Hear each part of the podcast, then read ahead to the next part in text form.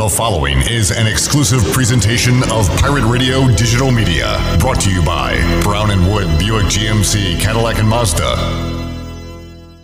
Hey Pirate Nation, this is Tom Brown from Brown & Wood Buick GMC Truck. We've been serving the Pirate Nation in Eastern North Carolina for 83 years. We have 4 brands, 3 generations, 2 showrooms, and 1 goal, to make sure you leave a happy customer. We're located on Greenville Boulevard next to the Convention Center, or shop us online at brownandwoodauto.com.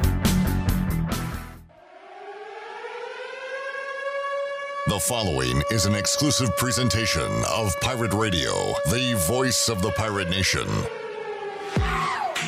Welcome to Pirate Radio Live.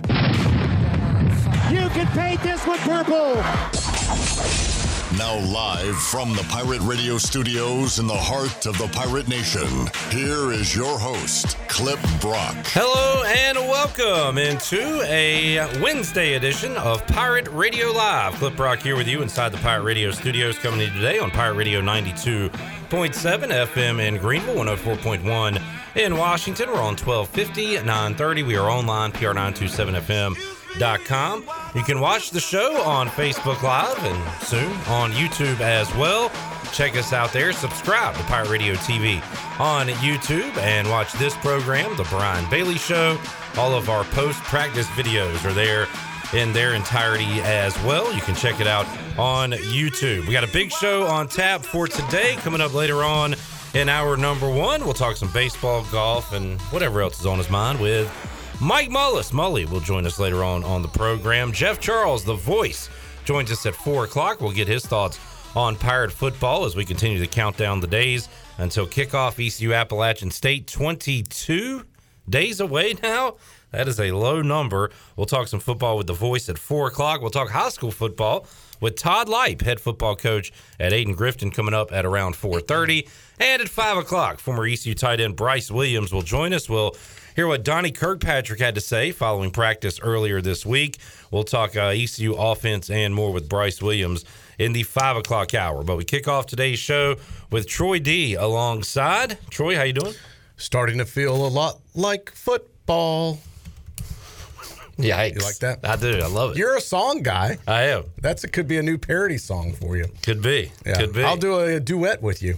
Was that supposed to be fun? How about you go solo? All right, we'll see. I want to hear you on a solo. I did. Speaking of football, I caught the tail end of Hard Knocks last night. Man. So I watched the last. I had a DVR because I forgot it was on, and I saw a friend tweet about it. So I was like, oh, man, I need to go check that out. It's a tough watch. I got to watch the first 30 minutes. Was not impressed with the last 30 minutes of the premiere episode. It's just an hour of Cowboys propaganda, but I sit through it because it's football. I know. I hope it gets better. It's still going to be all Cowboys. Yeah. I don't see how it gets better, but it's football, kind of. So anyway. Troy D, what's going on? Hey, what's the news? Big news. So yesterday we were on 24 hours ago. We said we had big news. Now the cat is out of the bag. I'm glad because we can finally talk about it. We have ventured into new territory here at Pirate Radio. As you know, now we're going into our 19th season just with Pirate Radio. I've been in this business now. I hate to admit how long, going on 3 decades now. And this is the most excited I've been going into a football season because of the ability to do this. And we've never had this ability until about a month ago. And if you remember the news in July, the NCAA changed the rules with the players.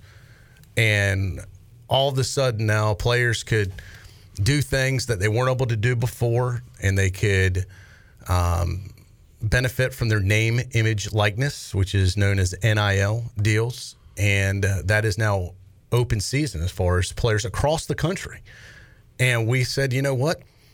Let's do this with some players. Let's have some great partnerships. It'll be good for them. It will be good for our listeners and viewers. And we started talking to Holton Ahlers about it. And we said, hey, man, we'd like to do a deal with you. And we had an idea that we could have a exclusive, type of long-form interview. You know, they're still going to have their regular media obligations with the university after games, after practices and stuff. But as you know, in the past, Clip, interviewing the players sometimes was difficult. You know, you'd have to go through the ECU folks and schedule it with, you'd have to go through a third party to try and get them to come on. And access was very limited, I think it's fair to say.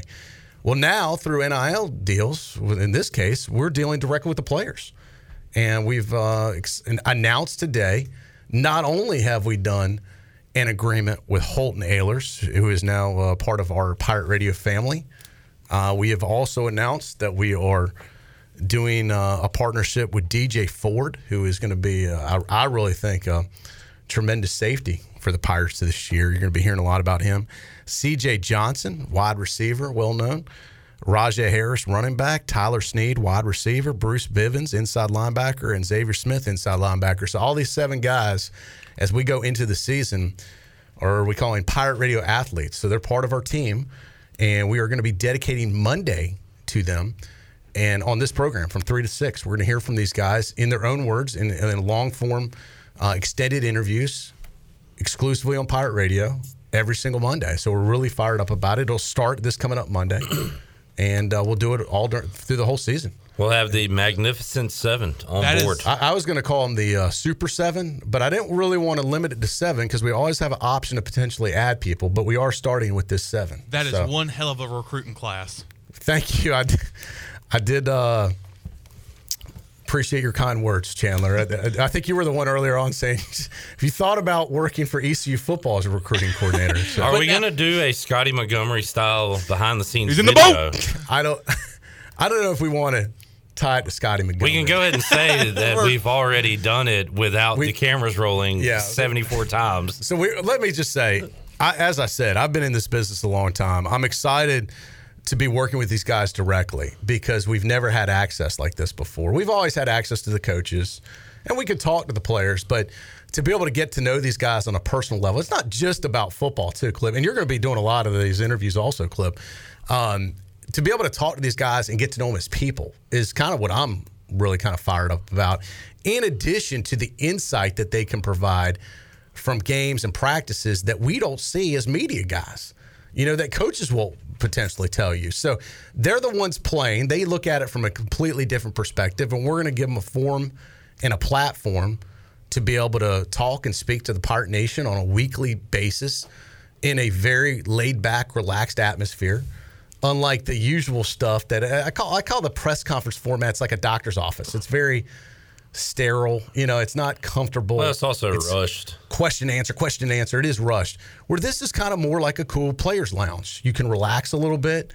You can have a better conversation, just like when we have Coach Houston in here for an hour versus trying to talk to him at a podium with, 10 other media guys. It's a different interview. So those are the type of interviews we're going to have each and every week. Once again, we're dedicating Monday, 3 to 6, to the players. It'll be the Players Show on Monday.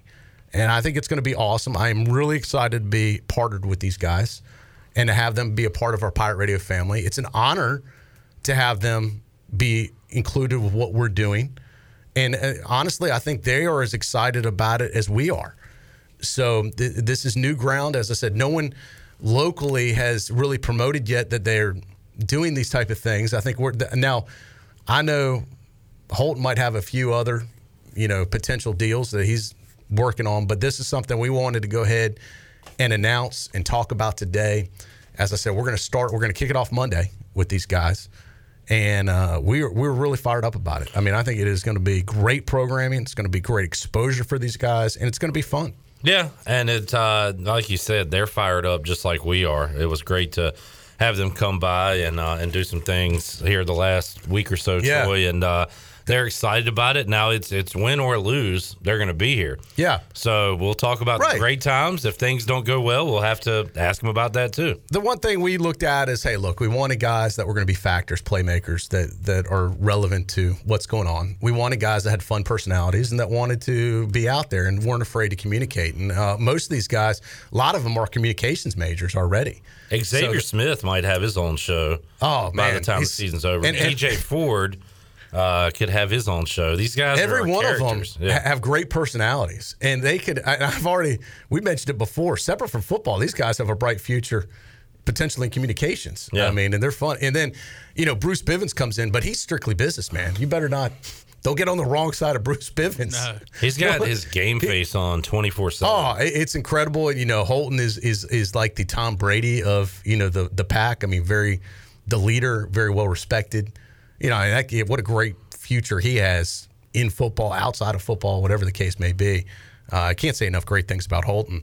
I'm excited about all these guys. I mean, every one of them brings something to the table with what we're doing, and every one of them brings something to the table, obviously, with the football team. And I think every one of them is going to be a big star this year, and is already a big star, let's be honest, for ECU football.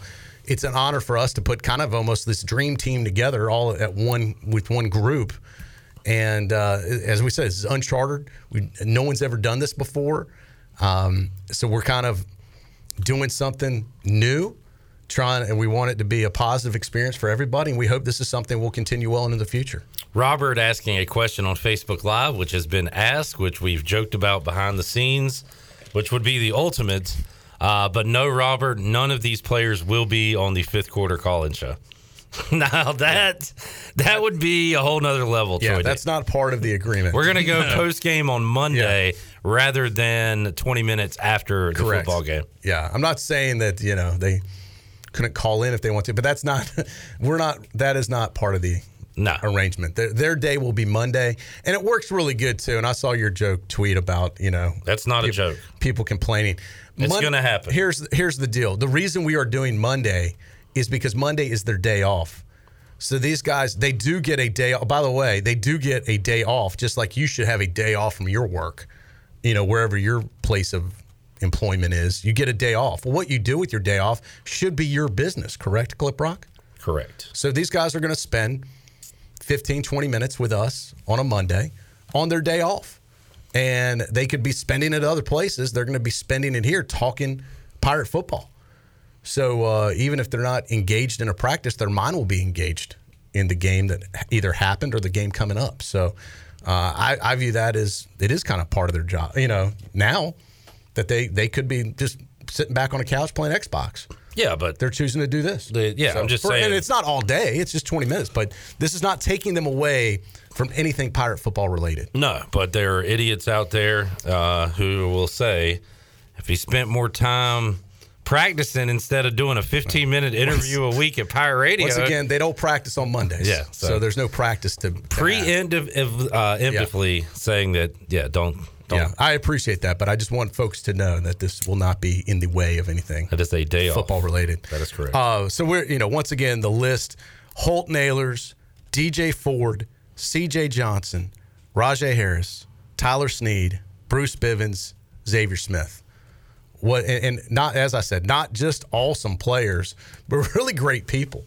And we're fortunate to get to know them a little bit. That's one of the best things about this job, and you probably agree with me, Clip, is to get to know these guys as people, not just names and numbers and jerseys, and you know, people you see on game days. To get to know their personalities, get to know them a little bit. Well, I think the listeners want that too, like not just from players, but like from us. Like if we were just robots up here talking about scores, and not kind of getting into who we are as people, people wouldn't be as entertained or wanting to listen. But I think when you get to know someone as a person, like you said, rather than a robot playing football in the field, I think the listeners will be into that. Yeah. So we'll be invested with these guys, and we look forward to having this new partnership. And as I said, it was really one of the things I'm most excited about since I've been in this business. And you know, can't control what you can't control, but we'll do the best job we can from our end. And I know these guys are all great and fired up about it too, and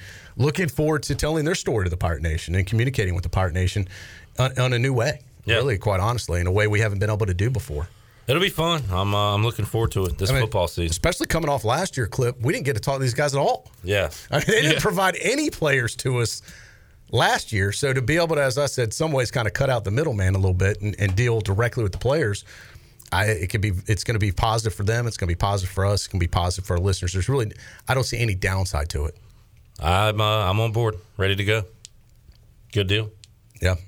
The announcement, the big huge announcement, Troy D. It was the big huge announcement. I ran into Brian Bailey at lunch today, over at Tiebreakers. Imagine that. He said, "Woo. When do I get to be a Pirate Radio athlete?"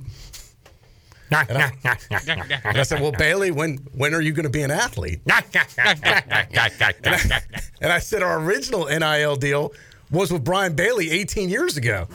He's like, "Oh, yeah, you're right," which we still have today, by the way. So, yeah, Bailey, we did a name, image, likeness deal with him And it's still going strong. Brian Bailey's show every Monday at noon. Yes. Check it out, folks. The original NIL deal. That's right. With Brian Bailey.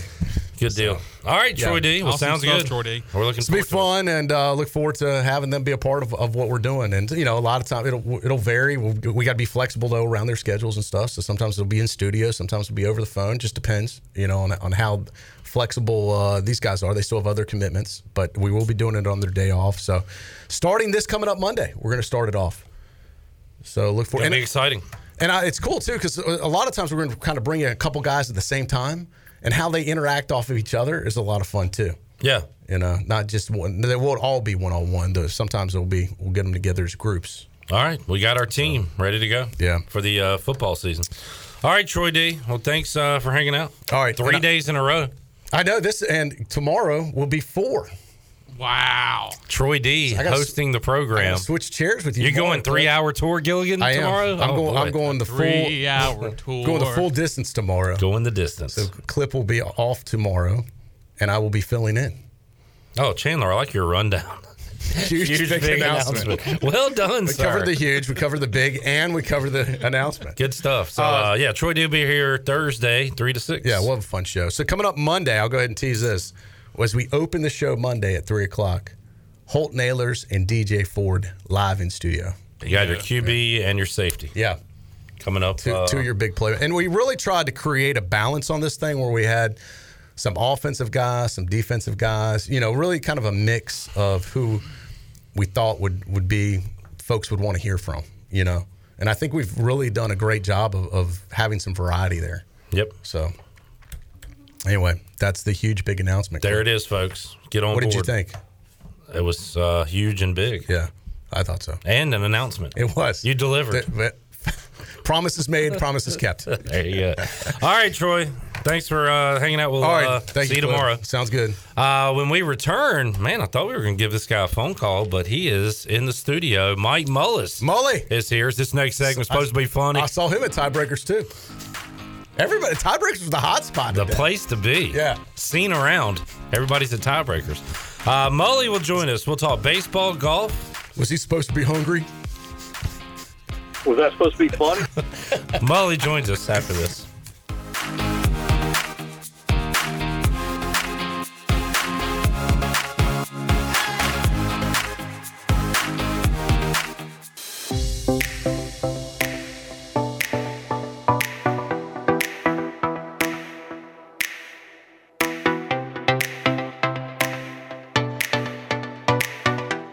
Listening to Hour 1 of Pirate Radio Live. Do you need custom t-shirts, apparel, or promotional items for your business, organization, or event? Keep it local. Print it local with University Sportswear. Contact them today at universitysportswearenc.com. Now, back to the show. Welcome back. Got damage? Damage from wood rot? Fixed. Damage from smoke or fire? Fixed. Damage caused by water? Fixed. If you've got damage, use a contractor that works for you and not the insurance company. Visit FixedNC.com today or call 999-0001. That's 3 9s, 3 zeros, and a 1. Fixed NC, restore, renew, maintain. Now let's head back in to PRL. Here's Clip Brock. Alrighty, back with you on Pirate Radio Live. Big announcement earlier that we got a new stable of Pirate Radio athletes that'll be joining us on the program on Monday during the football season. And we'll talk to a former athlete, well, current athlete, still a golfer. You know. Mike Mullis. There's a whole other argument there is the people go, golf, they're not athletes. Good. Well, that's a good point. Also, do you have to be good at golf? Like, so let's go and bypass that argument, say golfers are athletes. Yeah, they are. If I go out and play around Saturday, am I a golfer? For that day. So, yeah. So, I could be put in the record books as an amateur golfer. Correct. Yeah. How you doing? I'm good. How are you? Everything good? Yeah. Health-wise? Yeah, I'm back loose. And had Tommy John since we last saw you. It was brutal. Yeah. You've been keeping up with your buddy Sam Nairn. Is he still with the Nats? No, I think they're all headed. I hadn't talked to him recently, but I think they have all headed back to their, you know, prospective employment pre-big league opportunity. He got the call-up. We talk about players getting call-ups. Sam Narin got the call-up to the bigs due to COVID. COVID issues, right? Coaching staff, yeah. So, and it wasn't just him. It was a handful of guys, but, yeah, pretty neat. And but, no, I'm pretty sure that they have all returned to their original assignments. But how cool is it you get back and, you know, you've got these AA guys and you can go, hey, listen, I just picked this up in the big leagues. And it's not that Sam Narin and these coaches don't know that, but it's almost a refresher course. And hey, Patrick Corbin started the other night. He's doing this, you know. And I don't even think it's mechanics. It's how you go about. Look, the difference in the guys in Double A and the difference in the guys as opposed to the big leagues, it's consistency. It's the ability to minimize your mistakes and be consistent in your upside. And a lot of that is a mental deal. Kind of going back to golf, the difference in a double-digit handicap and a single-digit handicap is the ability to avoid the blow-ups and to, you know, to kind of manage your way through things. So, I mean, I think that's the biggest thing they would take back is, man, you know, maybe – and I don't know, maybe it was Corbin, his pregame. Man, you wouldn't believe how much he stayed in his routine. And, you know, he throws 18 of these and 12 of – you know, I don't know. It would be – never been there. But I think that would be the biggest takeaways. Looking at some MLB headlines, Shirley's Red Sox have floundered since the All-Star break, and the Rays now have a 5-game lead. Everybody talks about the Yankees, Red Sox, all these young, exciting Blue Jays. The Rays are the most boring winner year in, year out in the AL. The Rays have become the A's. You know, although the A's are still the A's, but the Rays kind of hang around, and then all of a sudden you look up and they're there at the end of the year. The Cardinals have some star power now, but they're similar to them over the years too, where they just have guys, right? Just dudes. That what's more curious to me, I don't know, is the Red Sox issues or the Mets. I would love to talk about the Mets. I foresaw this coming for months. It is a meltdown of epic proportions. And they just truly cannot get out of their own way. Mets right now 2 games back of Philly, and somehow, some way, the Braves, with all their stuff going on, you got Ozuna with the domestic violence, Acuna out for the year, Soroka out for the season, a lot of other injuries. They had that thing where they win, loss, and now they're 3 over .500, 1 game back of Philadelphia. Yep, still hanging around. Who's the best of the worst in the NL East? We'll find out. And your boy Bryce Harper, by the way, is in MVP discussions right now. And he will be super talented, but they'll never win a World Series with him. I mean, he's just, you know, and I will say the Bryce Harper that I really didn't like earlier, you don't see as much of that now. I think it's a maturity process, and I think he's gotten older, and he's figured out how to be, you know, a big leaguer from a mental standpoint. So, you know, maybe he's come around a bit, but he's also not in your face a lot with headlines because it shifted to Tatis, Vlad Jr., right. Other guys, younger, kind of out of the spotlight. Younger guys relative to time and service. And it's funny, he's hiding out in Philly, where, you know, that is a microscope. You know, that all those guys are that Philly media looks for a reason to bash a guy, and that might be why he's, you know, kind of minded his P's and Q's. I'm sure there was conversation of Bryce, hey, if you don't like this spotlight, you need to kind of avoid it and just go about doing your job. I don't know if anybody could have predicted the division leaders at this point in the NL. We talked about the Phillies. Brewers are running away, basically. Yeah, with I think that was a pretty likely candidate. Giants are up 4 games in the West. Yep. Chris Bryant, a walk-off infield single last night. Where did he come from? I mean, where, you know, all of a sudden he disappeared in Chicago. Yeah. And now it's like Chris Bryant is, that's the guy that we thought he was. You know, years ago, he just kind of told there in Chicago, is like it was nothing special, and I mean, he was like good early. Been in trade rumors for like the last 3 years. He was good early, and then kind of very mediocre. And now, you know, he seems to come up with big hits in the right moments. And that game winner yesterday, I think, you know, was a little. Oh, it was a lame walk off. Yeah, right. A walk off. But it is right. Chandler, your old guy, Trey Turner. He went viral last night with his really cool slide. Majestic slide. You know what's funny is my wife, of all people, asked me if I saw that really cool slide. My wife. What's crazy about it, and is that's probably how she said it too, right? Yeah, you see that she really, really cool slide, and then she actually demonstrated it to the best of her ability with a kind of a spin around and a jump up, and she did the pop up. Yeah. Well, she never hit the ground, but she did all the. Hey, look, my she could be a pirate radio athlete. She's an athlete. Sign her up. But the thing is that I watched it. I saw it like 5 or 6 times on my timeline on Twitter before I even realized. Oh, wait a minute. That's Trey Turner. Well, it looks so crazy after the deadline seeing these guys in other uniforms. And yeah, Turner's I know. One of them. And this year's been more than any. Scherzer striking out 10, walking off the mound in that jersey was disgusting. Like it's tough to get used to. 10 strikeouts in his first appearance for the Dodgers. Yeah. Ugh. You know, I we may have talked about this some last week, but I've got a theory that we're going to see more and more of. These types of moves because of the size of the minor league system and moving guys through, and just like we've seen with Burleson, to where it's almost like they got to figure out far more quickly whether or not these guys can do it at the level that they project them, because there's another crop. The crops are bigger right now because you've got the COVID logjam.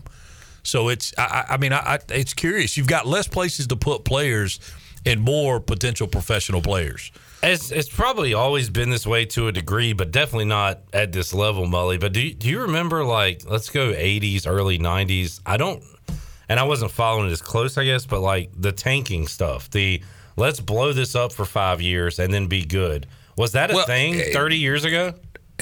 25 years ago? Well, you had the Diamondbacks. That's the one that I can think of. They bought the Marlins. Well, the Marlins bought a World Series. But the deal is, in baseball, you don't have to tank because it's not the same. Well, everybody's doing it. Well, the difference to me in tanking is just like laying down for the first round pick, like just flat out. Mm-hmm. They're kind of making trades to buy. Well, this is not about the draft. This is about bringing. They're buying stock in single A, double A. Right, guys. They're investing in their minor league system because, and they've got to play the salary cap game as big as anybody, and so that they're making. Well, that's what the Marlins did, right? Right, they couldn't afford all. They guys. Couldn't get. That's right. They won a World Series and lost money. So now it's like, okay, we're going to stockpile the minor leagues, and that's either going to be trade currency or guys that help you get to where you want to go. It doesn't feel as much like tanking to me as when you watch an NBA game and they're not playing anybody of any merit. And yeah, but you were an Orioles fan, kind of, right? Yeah. You see what they've done the last 4 years. This year they're 38-73. But can you call it tanking? Let's look at the history over the last. I mean, it's not like it's a recent decision to say, hey, we're going to lay down. What's the benefit of laying down other than trading off all of your money? Well, I get it, But, I mean, the Braves went through this a few years ago, and it's paid off for them. But I think it was what they did was made the investment in minor league guys that have. They did. But the fans at the people buying tickets don't. Well, they care because, hey, our future looks nice. Hopefully they're listening to the show and they get a little better understanding of why that happened. You're educating folks. Yeah. The Braves, when they were tanking, they would just bring in guys like Bartolo Colon. So people would still go out to the park to see him pitch and hit. And you always got to have like one veteran on the team to bring people out there. All right. Hey. Who would that be for the Orioles? Boom Boom, Trey Mancini. Okay. People like him. Yeah, he's a likable guy. And that's about it. That's all. How about the Campbell dude?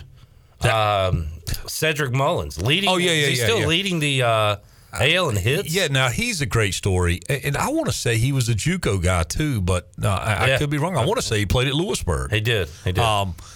But yeah, that's a great story. That's a kid that had no chance at all, and now tied for second in all of baseball in hits. Yeah, now he's he's making a name for himself in the big leagues. He'll make a nice check, and somebody will pay him next year, and that may be a way that the Orioles. He's not going to be the guy to get you to the promised land. He's kind of a Billy Hamilton kind of guy where you really like the tools he's got, but then he's probably on a good team. He's a platoon guy. Yeah, like a Jackie Bradley Jr. maybe. Where, see, yeah. But he was there for a while, I guess. Yeah, and Jackie, he was an everyday guy. And, yeah. I mean, he, I think the tools are more – and it's hard to look at a guy with Mullen's stature and compare him to Jackie Bradley, who's not a great big guy. But he does fit the profile a little bit more, and he was an everyday guy from Boston.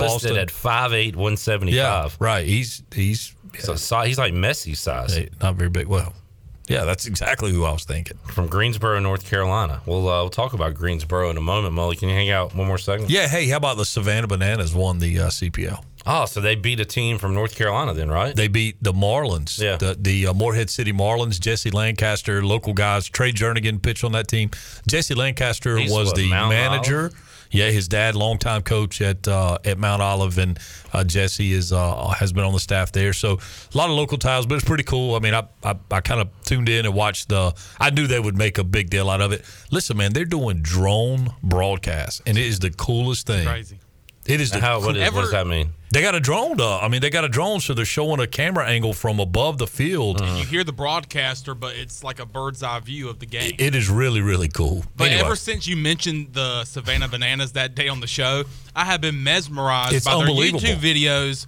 They had their announcer go up there and taking it back. Took an AB. Did you see the one where just before the last playoff game, they did a support video where they had like family members sending in little clips of, hey, we go get a bananas, and I mean it was, and they showed it to the team before the game. It's just cool, man. It's just really cool. I bought a T-shirt the other day. Player announcing himself. You're supporting the bananas. I think the player announced himself. Yeah, I don't like that. We need PA people are important. Yeah, we don't need players announcing themselves up to bat. That's where I draw the line. Don't take our jobs. Robert says he was watching the news the other day, saw a guy getting his COVID shot. He was wearing a Whiteville shirt. He wants to know if that was you, Chandler. No, that won't me. Okay, that was not Chandler on the news. Chandler will be calling some Whiteville football next Friday. Whiteville. Well, there's some history there. Baseball. History. Oh, yeah. Gosh. Yeah. Mully, I was going to ask you this, too, before we move off of baseball. In all your years of coaching, have you ever been involved with the Woodbat Summer League? Have you coached? Mm-hmm. Coach with? Yeah, there was Tobbs or several. No. The CPL didn't even. It might have just been getting started. Well, it did because I threw BP for the Tobbs. So Nick Hogan, a former player of ours, played there.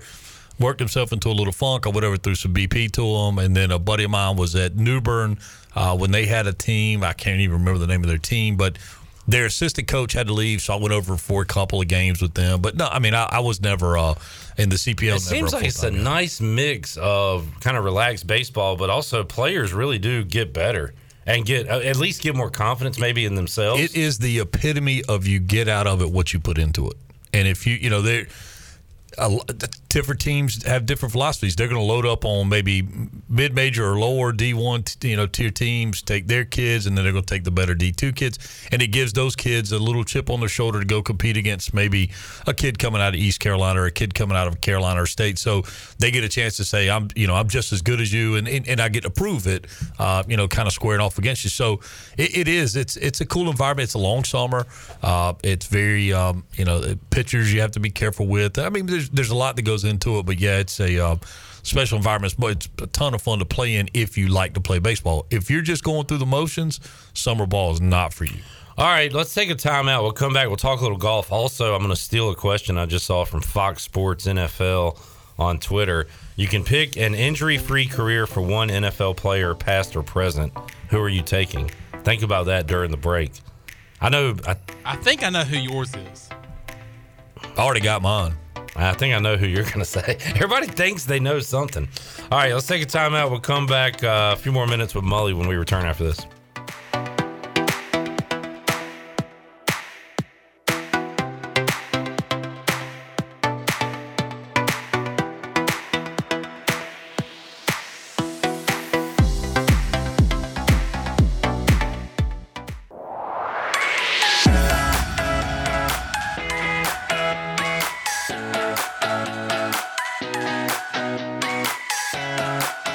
Listening to Hour 1 of Pirate Radio Live. Do you need custom t-shirts, apparel, or promotional items for your business, organization, or event? Keep it local. Print it local with University Sportswear. Contact them today at universitysportswearenc.com. Now, back to the show. Welcome back. The best place in Greenville to unwind after work and have fun is AJ McMurphy's. AJ's has daily food and drink specials and an awesome patio, perfect for some outdoor dining. There's something for everyone every weeknight, including sports trivia with our very own Clip Rock on Wednesday nights. AJ's has live music every Friday and Saturday, of course, with no cover charge, and brunch every Sunday. Make today an AJ's day. Now let's head back in to Pirate Radio Live. Here's your host, Clip Rock. Back with you on Pirate Radio Live. All right, I'm ready for my answer. All right, the question as we went to break, this was from Fox NFL. You could have one player injury-free his entire NFL career, past or present. Who would you choose? Hey, can we all give our answers at the same time and just see if maybe there might be some synchronicity here? Well, I do have a question. Like, I'll count it. No, you've already asked the question. I have multiple, but I have a top. All right, let's not overcomplicate this. Shirley, you playing? Sure. What I'm going to do is I'm going to say who you're going to say. Or do you want me to say my person? No, I think we all go at the same time. And right. This is NFL? I think. Chandler, do you listen to any of this show? Son. You've got freaking headphones on, dude. Yes. He's listening to music. Do you hear the words that are coming out of my mouth? Hey, we played. All right, are we ready to do this? All right, I'm going to count. Major Pain? Yes. It's on Netflix right now. I know. We watched the clip yesterday. Dummy. I'm going to put my foot. All right, anyway. All right, I want to count it down and just say your player, NFL players got 1, 2, 3. Bo Jackson. How many Bo Jacksons do we have? It would have been me because I knew that's what you were going to say. We had 3 Bo Jacksons, right? Mm-mm. I said Sweetness, Walter Payton. Oh. Well, he didn't. I mean, he played. He didn't get hurt. Well, I mean, he had his. I mean, it was after he retired, though. Well, maybe if he hadn't gotten leukemia, he'd have played another 25 years. Oh, how about my guy? Leukemia? RG3? No. Does getting shot, he's getting murdered count as an injury? Because I went Sean Taylor. Ah. I thought Joe Theismann was one of my. I was kind of thinking that way. That was before my time. But Bo Jackson, I mean, I knew you were going to say Bo. How could you argue against Bo Jackson? Because it was such a. I didn't realize it as a kid how fleeting the moment was. Where all that stuff, like the big runs for the Raiders, the climbing up the wall, happened in what? Like a 1 or 2 year span. Oh, it was nothing. And then it was over. It was nothing. Yeah. Yeah. Chad on Twitter, before you answered, said, I know a lot of people will say Bo Jackson, but I'm going with Terrell Davis, which is a pretty good underrated call. He has probably got the most out of the least amount of years to make the Hall of Fame with really, 3 or 4 good seasons? Well, Barry Sanders. Yeah. Well, Barry was there for a while, though. I know he stopped early, but Terrell Davis, he retired. Could you throw Luke Kuechly in there? I mean, he played 8 years. He was 28 years old when he retired, and I believe he'd still be playing to this day and dominating in this league. RG3, you thought I was going to say that. What if he was a monster in college at Baylor? He was the Rookie of the Year. And he was the Rookie of the Year. So was Vince Carter. I mean, Vince Carter was a really good player too in college. Milt Mully, we don't need him to be healthy. He is the only player to play in 4 decades. Oh, I know. Basketball wise is a joke. He got 4 decades. Yeah, he got some length out of that career. Redbeard says he is shocked. He says Mully likes something new in sports, a drone camera. I guess you've got the. Come on, man. I guess you're looked at as the old curmudgeon on the show. Come on, man. Mully likes something new. By the way, I do want to make one correction. Walter Payton didn't pass away from leukemia. It was liver failure. Liver disease. I knew it started with an L. Very good. He was that was a dude that was as much fun to watch as anybody. And that Bears team back then, I can understand why Troy's a Bears fan if you grew up watching that team. Richard Dent was just a beast. The Fridge. I mean, they were Jim McMahon. The problem with the Bears is, will they ever get another quarterback that can play a lick? Might have got one with Justin Fields. I went to a Washington Redskins game at the time. Watch your mouth. Yeah. They were playing the Colts. It was 1996, I want to say. The Colts starting quarterback was Jim Harbaugh. Mm-hmm. Richard Dent was on the last legs of his career, and he got ejected from the game, Mully. He's walking to the tunnel. People are booing. He was fighting or something. And he just flashes the bird to the crowd. And as like a 14-year-old, I was like, man, this is awesome. That dude's great. This is so cool. Especially as a fan of wrestling like you were growing up. That's a very wrestling move right there. It was right before Steve Austin came out. I was going to say the only thing he'd do was bust a beer over his head. That would have been. But, man, that was a cool moment. I didn't even know how good I just thought it was some angry dude. Oh, look. I didn't know how good he was. Gary Fensick, safety. That team, man, that was – shoot, how can I – the oh, speaking of wrestling, theory. Steve Mongo McMichael was on that team. McMichael was the D-line. There you go. Yeah. I'm scared to bring this up because Shirley got so aggressive yesterday at the end of the show. Oh, yeah. Bring it up. This is awesome. Mully, I wanted to get your thoughts on the new taunting rule that they're bringing up in the National Football League. No, it's not a new rule. They are going to emphasize throwing flags. You know, right. The problem when they decide to emphasize anything, it doesn't matter what they're emphasizing. It is going to be over-penalized like crazy. Mm-hmm. But I don't know. But is that a good thing? So you want it out of the game. But is that what does that bring in? Like when they did the no end zone celebrations, and I guess that would be considered ridiculous. Taunting. It was terrible. Yeah. At least that was a little bit fun, you know, with having the that was the most backwards ass how do you say it? Bass-ackwards thing ever. Because they made group celebrations illegal. Right. Well, I thought it was a good thing to celebrate with your team. They're basically saying, no, make it about you, not the team. They did the whole thing in reverse. Well, they clearly have not seen the replacements. Who's that, Keanu? Keanu Reeves. Yeah. I don't know if I've seen the replacements. Oh, you need to see that one.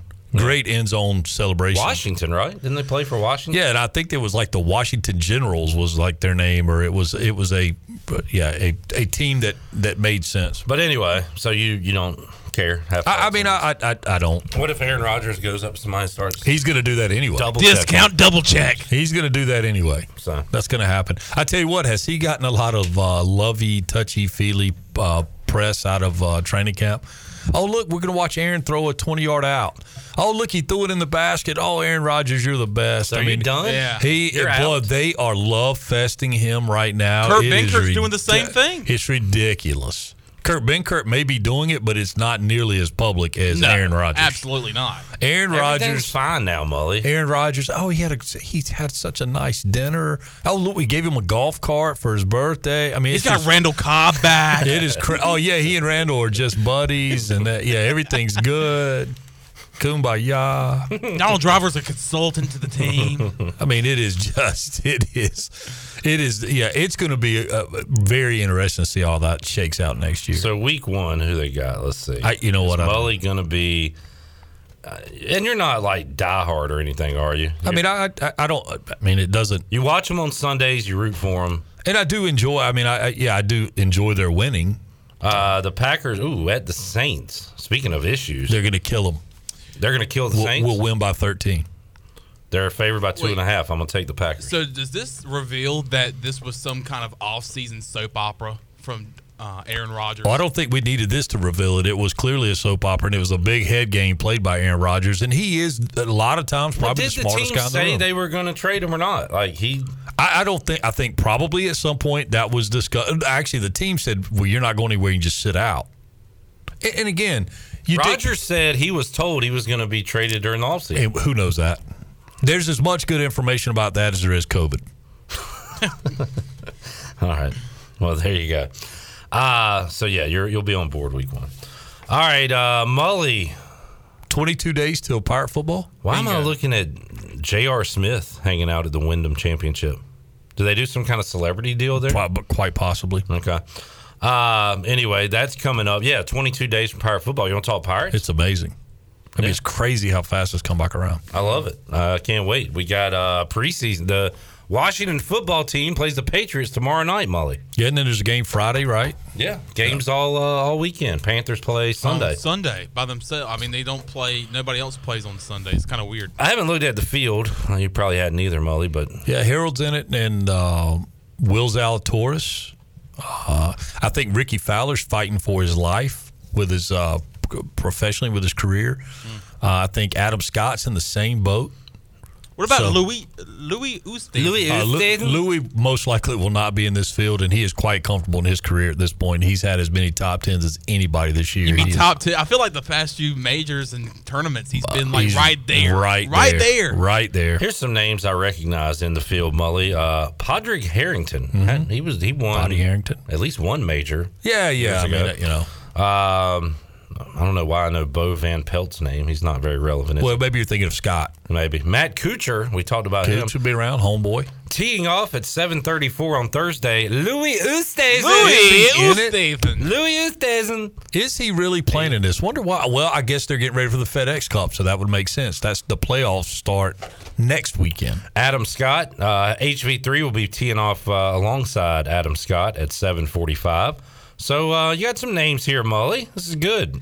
Kevin Na. And it's coming off a strange week where you had the Barracuda, you had the WGC, and then just before that you had the Olympics. So it's, you know, and again, these guys are headed into the playoffs, and then, you know, you guys trying to earn or prove whether or not they're going to be there for the Ryder Cup. So like Phil Mickelson came out this week and said, hey, yeah, I won a major, and that was great, but I haven't finished in the top 10 in forever. He's missed a bunch of cuts, and he's basically giving Stricker the out to say, hey, if you don't want to take me, I get it. How about this? Ricky Fowler, Hideki Matsuyama, Bubba Watson. Like, this looks like a major field. Well, and I think it's pretty cool. It's playing into the FedEx. A lot of money out there. All right, so that's coming up on Thursday. Once again, Harold Varner III teeing off at 7:45. Mully, what you got going on? No, just doing the deal, working. Doing the deal. Enjoying the balmy Eastern North Carolina summer, boy. It's been relatively mild. Obviously, it's been extremely wet, but right now it is freaking humid outside. Just in time for full pads. Oof, yeah. Get it rocking and rolling. And I look, as much as I love to play football on Fridays, I hated practice, and I even hated summer practice worse. There is high school football on the horizon, Mully. They got some scrimmages going on today. The real thing begins next Friday. Yeah, I guess Coach Leip will be on today. Todd Leip coming up at around 4:30. One of my favorites. Great dude. We also have the Big Carolina now, Mully. The Big Carolina. Named by Brian Bailey, the new league with Conley, Rose, South Central, Jacksonville, Havelock coming in. Is that really the name of the new new conference? They were going to go Big East, but it's already taken. There's a 2A, 3A Big East that I believe involves Rocky Mount, so they had to come up with something new. And Bailey, this was over at Parker's on Monday, kept throwing out big in front of every word. Big Coastal. This is a big conference, guys. This is big teams. Look, y'all are big. And they ended up with Big Carolina thanks to Brian Bailey. Big Carolina. Yeah. I thought you were saying there's some dude named, some nickname or something. It does sound like a nickname. Big Carolina. Big country. Big Carolina. Speaking of Big Cat. Big Cat, Coach Cornwell. Yeah. What's he doing now? He's principaling. He Farmville, assistant principal there at summer school. Yeah. One of the great ones. Definitely, man. He was ever since I started at Pirate Radio and covering area high school football, he was always one of the best to talk to. Yeah, he coached the East-West All-Star game this past summer, I guess just a few weeks back. And so he's still involved. Well, and I think that might have been kind of the swan song. I'll tell you what, I got to know their coach, talked to him for the first time yesterday, Ron Cook. He was an impressive dude. Mm-hmm. Played at Virginia Tech. He was really fun to talk to, and you never know how it's going to turn out, but I think they made a good hire. Well, and I think they feel really good about it, and, it's obviously there's athletes walking the halls there. I think it's a matter of kind of pulling everything together, and, you got to get kids committed to the program, which is what, they've done such a great job of in basketball. Yeah, I think everybody wants to play hoops over there in Farmville. Yeah, but I don't blame them. Well, what they need to realize is most of them can't. I mean, if you put on the uni there, you're pretty freaking talented. Mully, thanks for hanging out. Yeah, man, enjoyed it. Always a pleasure. Jeff Charles is on deck. The voice will join us. We'll talk Pirate football with Jeff, and also Quake at the Lake. Quake at the Lake coming up this weekend. Jeff Charles will tell you about that as well. A lot more to go on Pirate Radio Live here on a Wednesday. Back with you after this.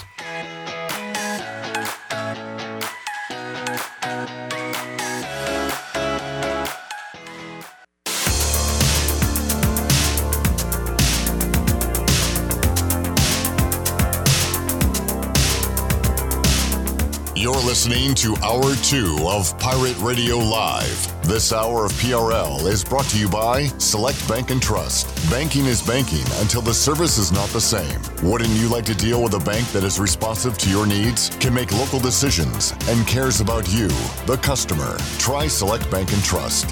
Bank Local, Bank Select, selectbank.com. Now, back to the show.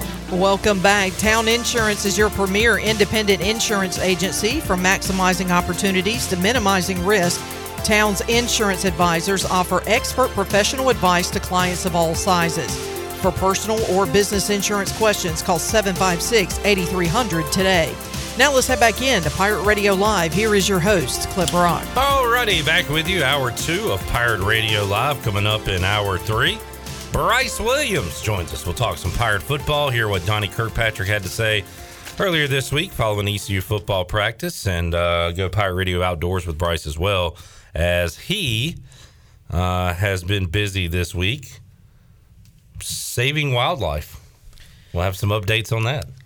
I was going to say call him the Turtle Man, but then that's a little too close to, like, you know, Ninja Turtle. So Turtle Rescuer. Well, it is very much like Splinter, where he is helping out these turtles. He is teaching the turtles the way. We may or may not have audio of one of his rescues. Yeah, I believe we do. Oh, we do. Surely we'll have that momentarily. Yes, but sure. We'll have audio of him making a rescue over the weekend. Yeah, somebody forgot to remind me.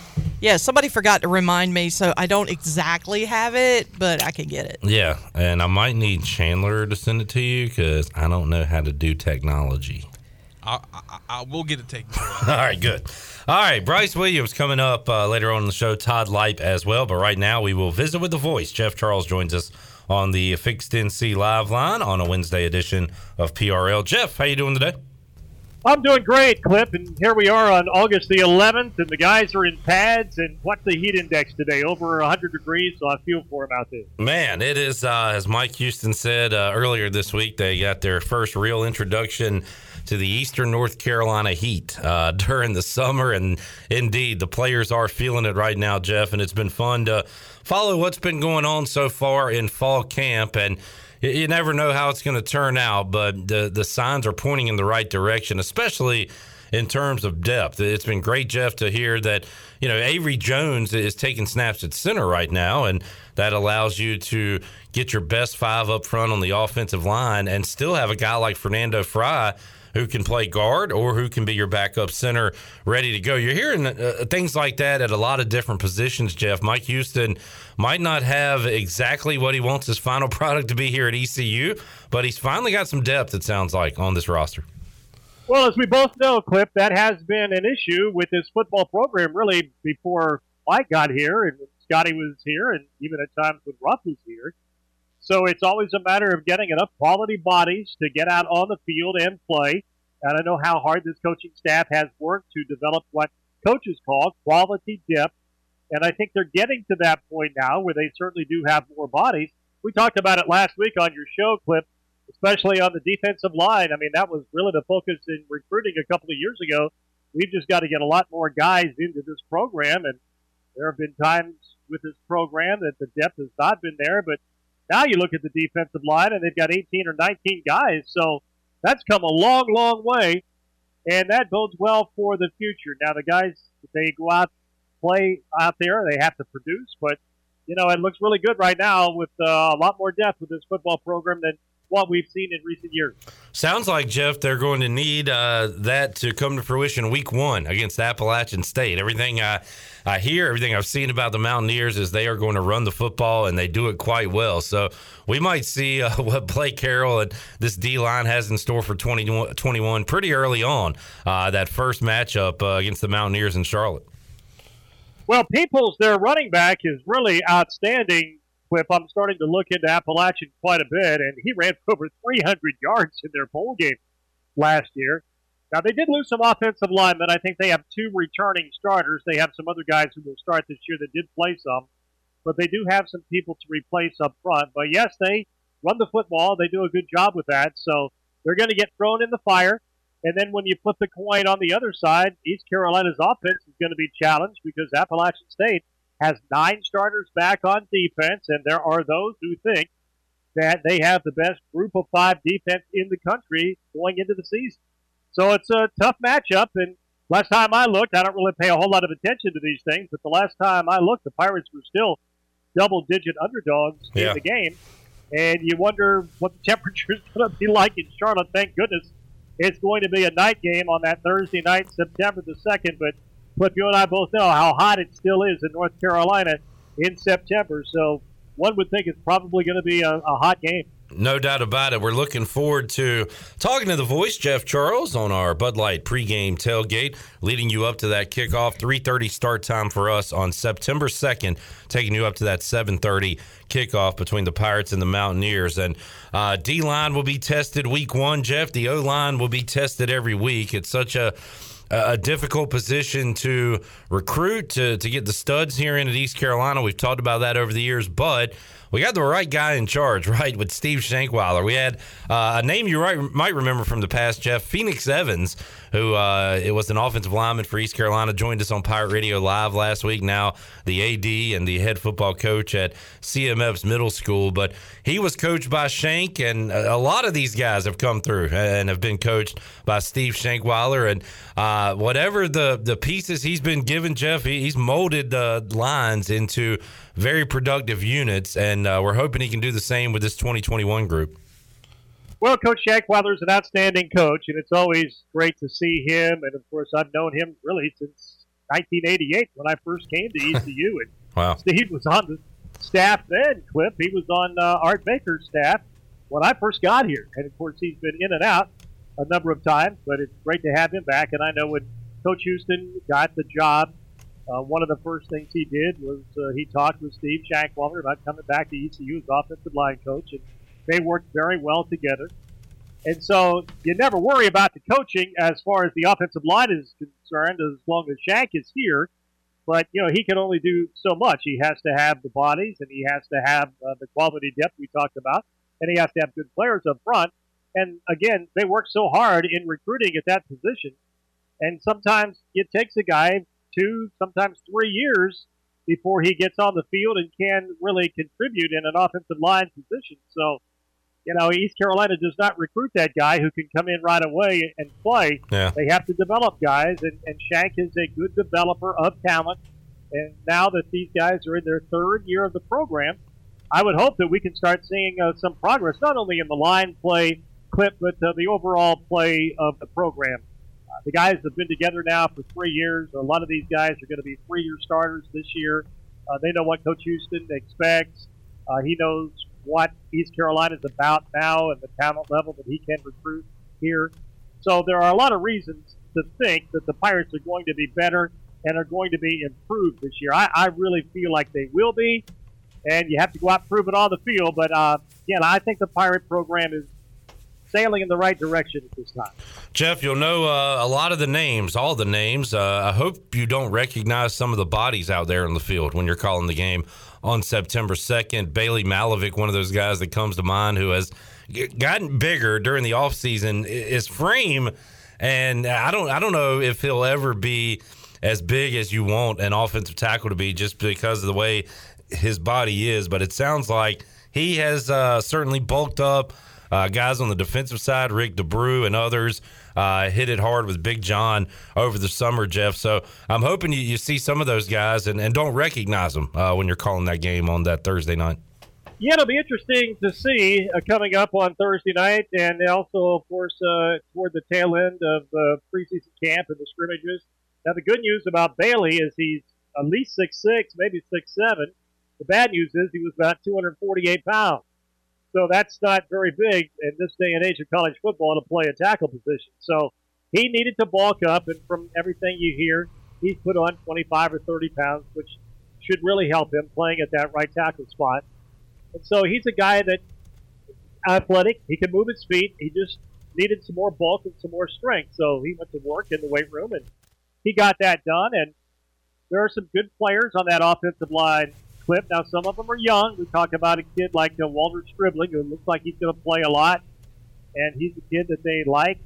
He's a young man that got his feet wet last year. And then there's some other guys up front that had some experience as well. You talk about Sean Bailey. He's a veteran playing at right guard. Yeah. Sean's played a lot of football for ECU, and he's got the size and the bulk to play up there. So he's going to be kind of one of the leaders on that offensive line this year, an experienced guy. So the Pirates have a mixture of some experience up there and some young guys that they're trying to bring along, and I think they've got 8 or 9 offensive linemen right now that they probably feel pretty comfortable with playing and putting in games. So, again, that's come a long way from what it used to be.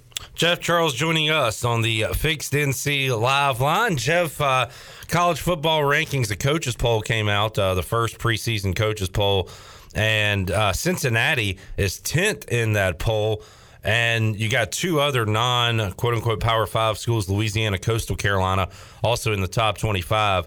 Is that 10 spot, Jeff, about as good as it's going to get for one of the non-traditional big boys? Cincinnati cracking the top 10 before they play a game is a compliment, but heck, if they had a different name other than Cincinnati, the way they played last year, they might be top 5, top 7. But what do you think about Cincinnati being ranked 10th to start the season?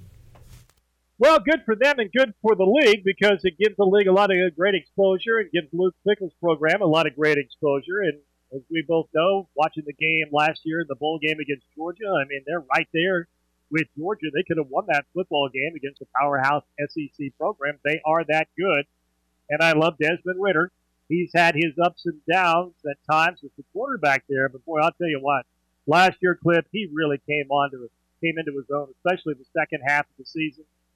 And he's just so difficult to stop because he throws the ball well, and then he brings it down, he tucks it, he runs, and he's very difficult to contain. So when you've got a guy like that coming back as quarterback, you've got a really, really good player. And then Luke Fickell's in an area, Cliff, we've talked about this before, in the Midwest, in that Cincinnati area, where you can just get linemen. You can just get offensive linemen and defensive linemen. And the Big Ten can't get them all. And really, in the city of Cincinnati, they can stay right there in town and get a boatload of offensive and defensive linemen from their own city, which they do, and quality guys who can come in and play and be really good players in the AAC. So they've got it going right now, and you've got to give Luke Fickell a lot of credit. He's done a great job with the program. Cliff, you can remember this, and I certainly remember it very well. There was a time where East Carolina used to hammer Cincinnati in football, but those days are Scotty Montgomery's first year, Jeff. ECU put the beat down on him. Yeah, and of course, I go way back before that, and I'd have to go back to the media guide to look for sure, but I think there was a string there, maybe 8 out of 9, 8 out of 10 games, something like that the Pirates beat Cincinnati. But things have changed, and the Bearcats have done a great job with their program, and hats off to them. And right now they're carrying the banner for the league, and you have to put UCF, I think, at 1A going into the season, Cliff. They still have all that great speed on both offense and defense, and you know that Gus Malzahn is an outstanding coach. So they're going to be good. They're going to be really good. I don't know who the third-best team in the league is this year. I think that's kind of up for grabs. But I think right now you've got a clear-cut top 2 in Cincinnati and UCF. Jeff Charles joining us on the Fixed NC Live Line and Voice. I know you don't get into the speculation game much, but as far as Luke Fickell goes, do you think he's Ohio State or bust? Will he stick around there until maybe his dream job opens up, or do you see him moving on? You never know what another school can throw at you money-wise, but you always have to at least ask the question to yourself, right, when coaches have success at the American level. Well, if Ryan Day continues to win at Ohio State like he has, that job's not going to open unless Good point. He goes to the NFL. Yeah. And I don't know if he has any desire to do that or not. He's a very young coach. Luke Fickell is a guy that's an Ohio guy, born and raised. He's been that way his entire life. He played at Ohio State, had a great career at Ohio State as a player, and then took over as the head coach on an interim basis. He was there as defensive coordinator. When we talk about Luke Fickell, Cliff, I always talk about that incredible statistic beside his name. He never lost a high school wrestling match in his entire career, which is really incredible when you think about it. And he's got a bunch of children. I think he's got like 6 kids, something like that. And they're all in school, and they're all very much Cincinnati kind of people.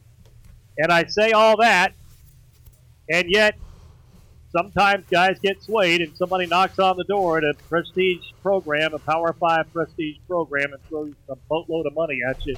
Yeah. And we've seen that scenario before many times, haven't we? No doubt. Jeff, we've gone just about the entire chat talking ECU and college football, which is exciting. That means we are getting close. And we'll wrap it up with a little wrestling talk. And Bailey Malevic, we talked about him earlier. Morgan Ayler said last Friday on the show that Bailey Malevic, if he wants it, has a future in pro wrestling. He's got the body for it. You mentioned the frame, Jeff. So once his playing days are over, maybe you can recruit him to the Midwest and join up with your organization there. Now, has anybody talked to Bailey about that? Does he have any interest in being a wrestler? That I do not know. Right now, it's just us speculating that he'd be good at it. I do not know if he has aspirations or not. Well, it all comes down, as I've been in this business now for a little bit, it comes down to want to, like it does in anything in life. You've got to have a guy that really wants to do it. And it's a lot harder and it's a lot tougher now, Cliff, than it used to be back in the old days. And it's a lot more competitive because there are so many young guys and girls who want to go into professional wrestling these days, and it's tough. And being an independent wrestler on the independent circuit is really tough because you don't make much money and you travel a lot, and it's a tough way to make a living and a tough way to get a start. So if a guy or a girl has that kind of desire, and there are a lot of them out there, and I see them, then you know, that's the first step. They've got to really want to do it. They've got to really, as we say in the business, they've got to be willing to take the bumps. And, you know, some people want to do that and some people don't. And that kind of separates the men from the boys or the women from the girls, if you will. They've got to be able to take the bumps and do the training if they're really serious about it and really want to make a career about it. And Bailey, of course, has had to be a disciplined guy because he played college football at this level. So I'm sure the discipline part of it would not be a problem for him, but we just have to look inside a guy's brain and between the ears and see if he really wants to do it. If he's got that desire and he's got that drive, then, you know, he can make a career out of it. But if you don't, then it's just not something you play around with and just, you know, give it a shot and then hang it up. You got to really want to do it. Jeff, it's about Quake the Lake time, right? Yes, it's the Quake at the Lake. And it's coming up on Saturday in Houghton Lake, Michigan, which is an inland lake in the middle part of the state, the resort area. And we have a very nice place to have the event coming up on Saturday night at the Northern Center, which is a relatively new building. It's only like 4 or 5 years old. So it's going to be a nice venue, and we're going to have a nice card. We're bringing in wrestlers from all over the Midwest, and actually the champion, a guy named Yanni Llanos, is from Florida, and we're flying him in for the event coming up. He will be defending his championship. So, yeah, we're excited about another event. We had a great event in Sheboygan, Michigan back in July, on July the 10th, and now this is the second one we've done this summer. So we've been down there a lot in the last month promoting and marketing the show and getting it ready to go. So we're putting the finishing touches on it now and trying to sell as many tickets as we can between now and 6 o'clock on Saturday for our second show that we're doing this summer. Well, Jeff, that's awesome. I know you put in a lot of hard work with it, and glad to see it paying off. Hopefully you have a great crowd and a great show, and hopefully, once again, I don't want you to get in any fisticuffs, Jeff, but if it comes to that, you'll regulate, right? Regulate is one word to use, I guess. Restore order is another couple of words to use as well. All right. We do have some fun, and we did have some fun with the first one as well. Yeah. That's awesome. Well, Jeff, thanks for the chat as always. We appreciate it. We'll check in with you again next Wednesday here on Pirate Radio Live. Sounds great. Thanks so much, Cliff. The voice, Jeff Charles, joining us on a Wednesday edition of PRL. Let's get a break in. We'll come back and hear from the head football coach of the Aden Grifton Chargers. We have gone around and we had Will Bland on the show, Nate Connor, Andy Two has been by on the Brian Bailey Show. We talked to Ron Cook from Farmville Central. Today we're going to talk to Todd Leip, head coach of Aden Grifton, as we continue to get you set for the upcoming high school football season, which begins next Friday night. We'll have some Conley football coming your way. Chandler Honeycutt will have some Whiteville football. So we are excited about a new season of high school football on Friday nights. We'll get you ready when we return with Todd Leip. He joins us after this.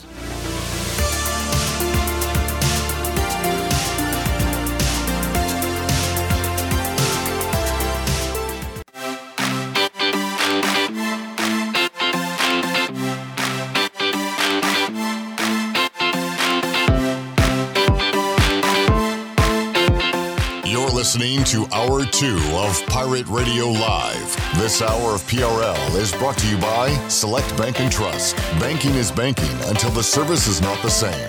Wouldn't you like to deal with a bank that is responsive to your needs, can make local decisions, and cares about you, the customer?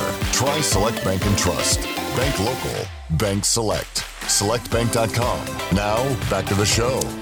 Welcome back. Villa Verde on 10th Street and Villa Verde Dos by the hospital are open for you, serving unique and healthy dishes from the Dominican Republic. Order online at myvillaverde.com or the Villa Verde app, and you can order a family meal that feeds 6 to 7 people, and they'll have it ready for curbside pickup today. Whether it's dine-in or takeout, Villa Verde is a platform for good. Now let's head back in to Pirate Radio Live. Here's your host, Clip Rock. And I like it, too, because Jay owns the place and he'll talk to you. Like every time you go, he's there. Oh yeah. How's the food? How you doing? It's like it's awesome. It's cool. It is. It is very cool. Chandler, we need to go back to Villa Verde Friday Bowls. Need to get that tradition going again. Yeah, I know. That became a thing. Yeah.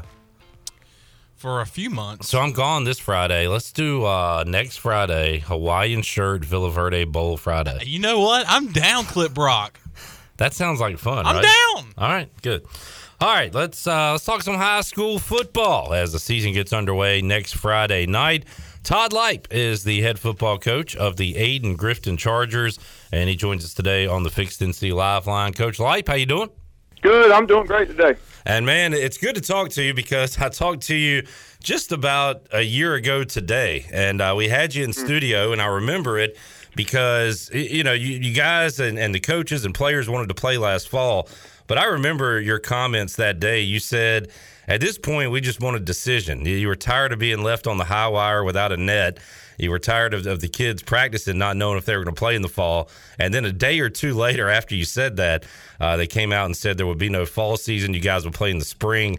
I bring that up, not to bring up bad memories, but, Coach, you got to be feeling a lot better today than you did a year ago today, I would imagine. Yeah, I feel a lot better now. Breaking news here, our game with our first week game has been canceled due to our opponent being quarantined. Oh, dear. Man. So there we go. And, you know, we're scrimmaging tonight at Princeton, and one of the teams, they're being quarantined. So the original team, so we got another team coming in. And so, you know, I feel like it's going to be with us. Yeah, man, I hate to hear that. And how about as far as the regulations go, Coach? Is there anything different from the spring than there is now as far as testing and everything you had to go through, or is that the same as well? It's a lot more lenient right now, but we're still waiting for the board to come back. I think either this week, I believe they're supposed to meet. Right now, it's, you know, if you go to school right now, it's up to you if you wear a mask or not. We don't have to wear masks at this moment, but we'll see what they ultimately say. Right. But hopefully we won't have to do anything like that. And if, let's say, if we can't make up that game with James Keenan, then it'll be a no contest. So. Yeah, I saw in the college ranks in the NFL there could be the forfeit word, but they're not going that route in high school football, I guess. No. Yeah. Not from the guidance that we got yesterday. Todd Leip joining us, and Coach, I've talked to different coaches in the area about this short offseason. If you had a younger team in the spring, then you might be looking good for the fall. If you had an older veteran team, you got not a lot of time to get your guys prepared. So where do you fall in line there, Coach, as far as returners in the fall that you had on the team in the spring? Well, last year we had 12 seniors, which is a kind of a large senior class for us, not for other people. I think Kinston had like 23 seniors. Man. Last year. We had 12. This year we have 7.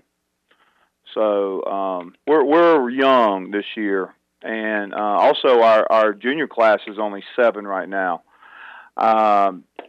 We were trending down a little bit in numbers anyway. Overall, we've tried our best to try to get kids out. It's kind of difficult right now.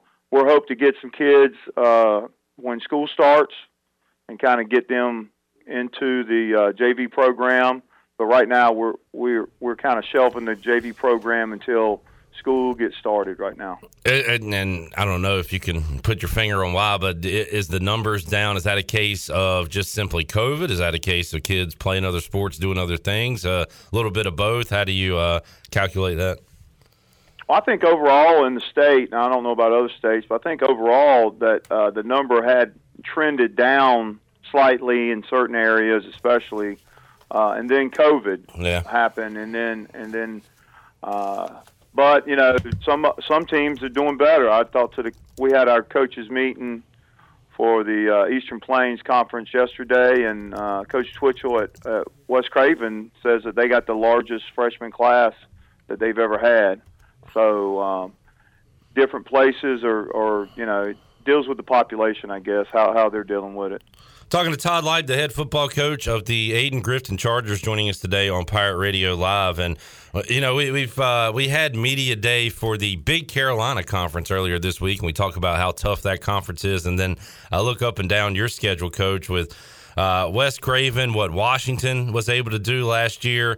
We know how good these other schools have been in the past. You got a battle each and every night in conference play. Kinston at non-conference, but you got a tough schedule, it looks like, coming up this year. Yeah, I think our conference overall got a little bit stronger with Southwest Edgecombe coming in. You know, we were picked fourth in the conference, right behind Southwest Edgecombe, West Craven, and Washington. So, well, I mean, the preseason poll really don't mean a whole lot. Any team can really come up. You know, last year we played well against Green Central, and then the next week they almost beat Washington. So you never know how things are going to roll. We did keep Kinston. We were going to play James Keenan. We also have Bedingfield and East Carteret added to our non-conference, so it's a pretty stout schedule right now. But I tell you what, you know, because week one is canceled, we're looking for week one. Anybody out there? We're not looking to play Havelock or Rose or Newbern necessarily, but we're looking for week one. Another, you know, we. So anytime we find out a team's quarantined, we go look at their schedule and see who they were supposed to play and try to contact them. But, right. Hopefully you get a game in. So throughout the year. So your first kind of going throughout the year right now. Right. Your first scheduled game as of today would be the 27th. Is that correct? Yeah. Yeah, and you're looking for one on the 20th if you can get one. Yeah, if we can get one. If not, we I've talked to another school that had a bye week, and we may actually scrimmage before the first official playing date. We're checking on the legality of that. It would be the first game week, but it would be before the first date. So we have to get a second scrimmage in, because if we can't find anybody to play. Well, Coach, I can tell you're the kind of person that instead of sits around and complains, you look for a fix, right? You try to address the problem and fix that problem. I think that's a good lesson for your football players as well, right? Yeah, I mean, we're trying. We'll see what happens. We got a stout scrimmage tonight. We'll be scrimmaging Southwest Onslow twice and Wallace Rose once, and that'll be a good test for us. They didn't want to scrimmage each other because they're in the same conference. Right. So we're having to double dip on one, and we're not. So we're going to Princeton and not being able to scrimmage Princeton, who's a smaller school than we are. So, but. We'll find out tonight. I feel like we've got good skill kids. We just lacking a little bit on the line right now, and some of our freshmen may have to play. So. And for years, Paul Cornwell, that rushing offense they had over at Aiden Grifton, you know, just the run offense and Paul Cornwell, Aiden Grifton synonymous together. And Coach, I think when we talked with you last year, you were going to open it up a little bit, right? And try to, and you talked about your skill guys there just a moment ago. Are you guys going to throw it around, try to mix the run and the pass? Yeah, most of the runs, most of the schemes we have are RPO related. So based on what we get, we can throw it on every play. If they're really shutting down the run and giving us what we're looking for. So we've instituted RPOs a lot, and we look pretty good. Now, we haven't seen a lot of live bullets. Yeah. We'll figure that out tonight. But I like our skill a little bit better than in the spring.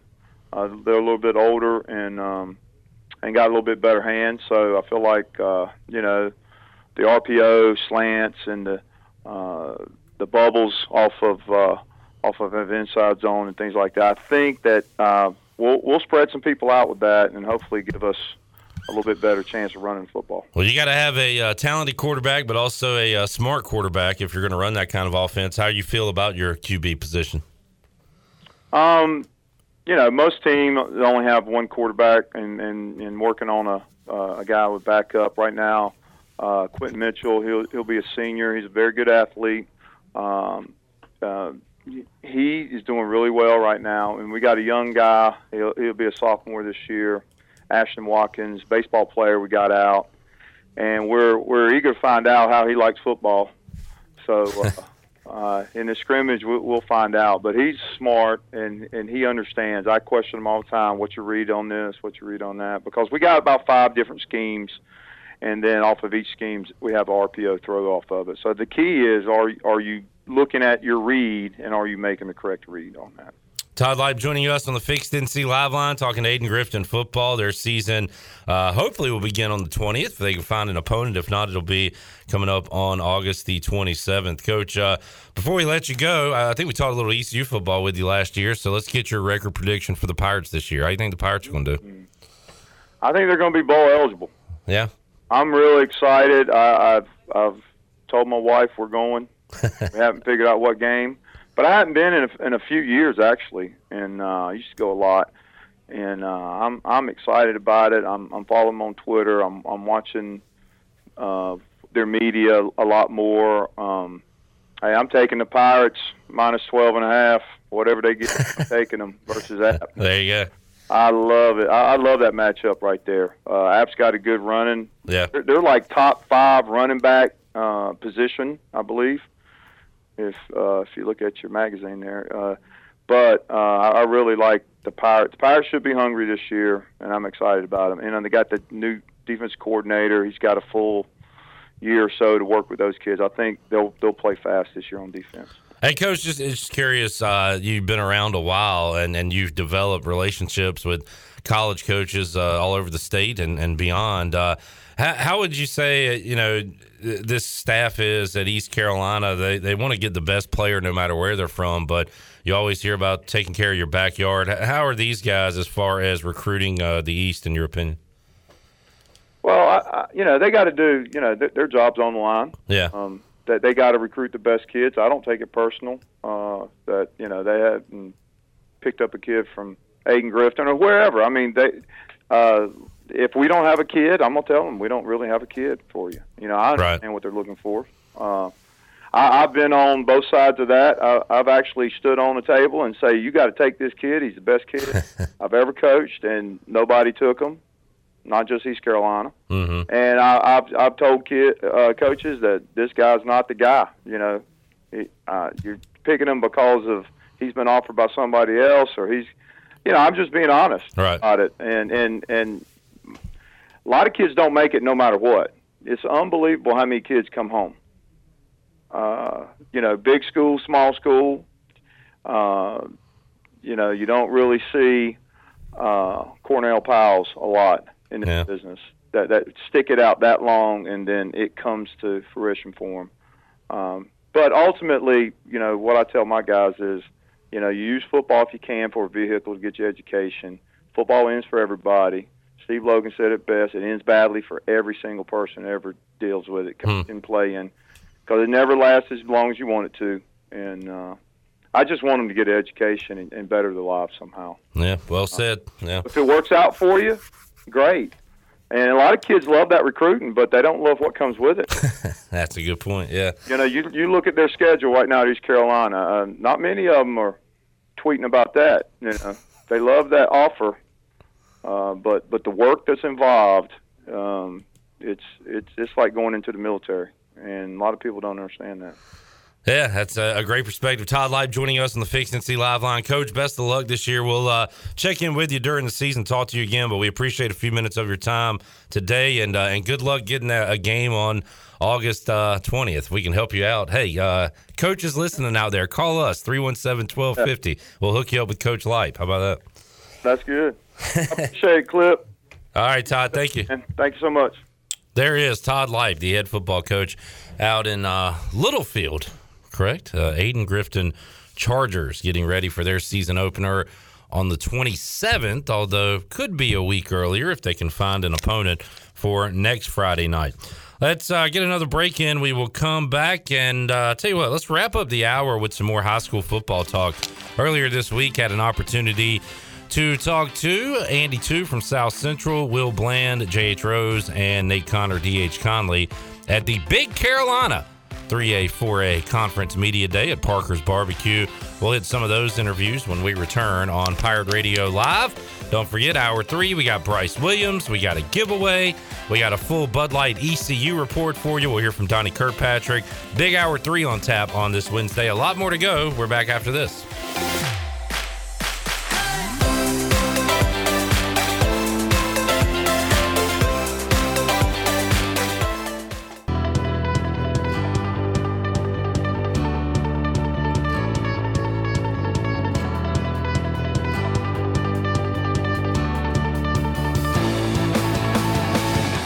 Listening to Hour 2 of Pirate Radio Live. This hour of PRL is brought to you by Select Bank and Trust. Banking is banking until the service is not the same.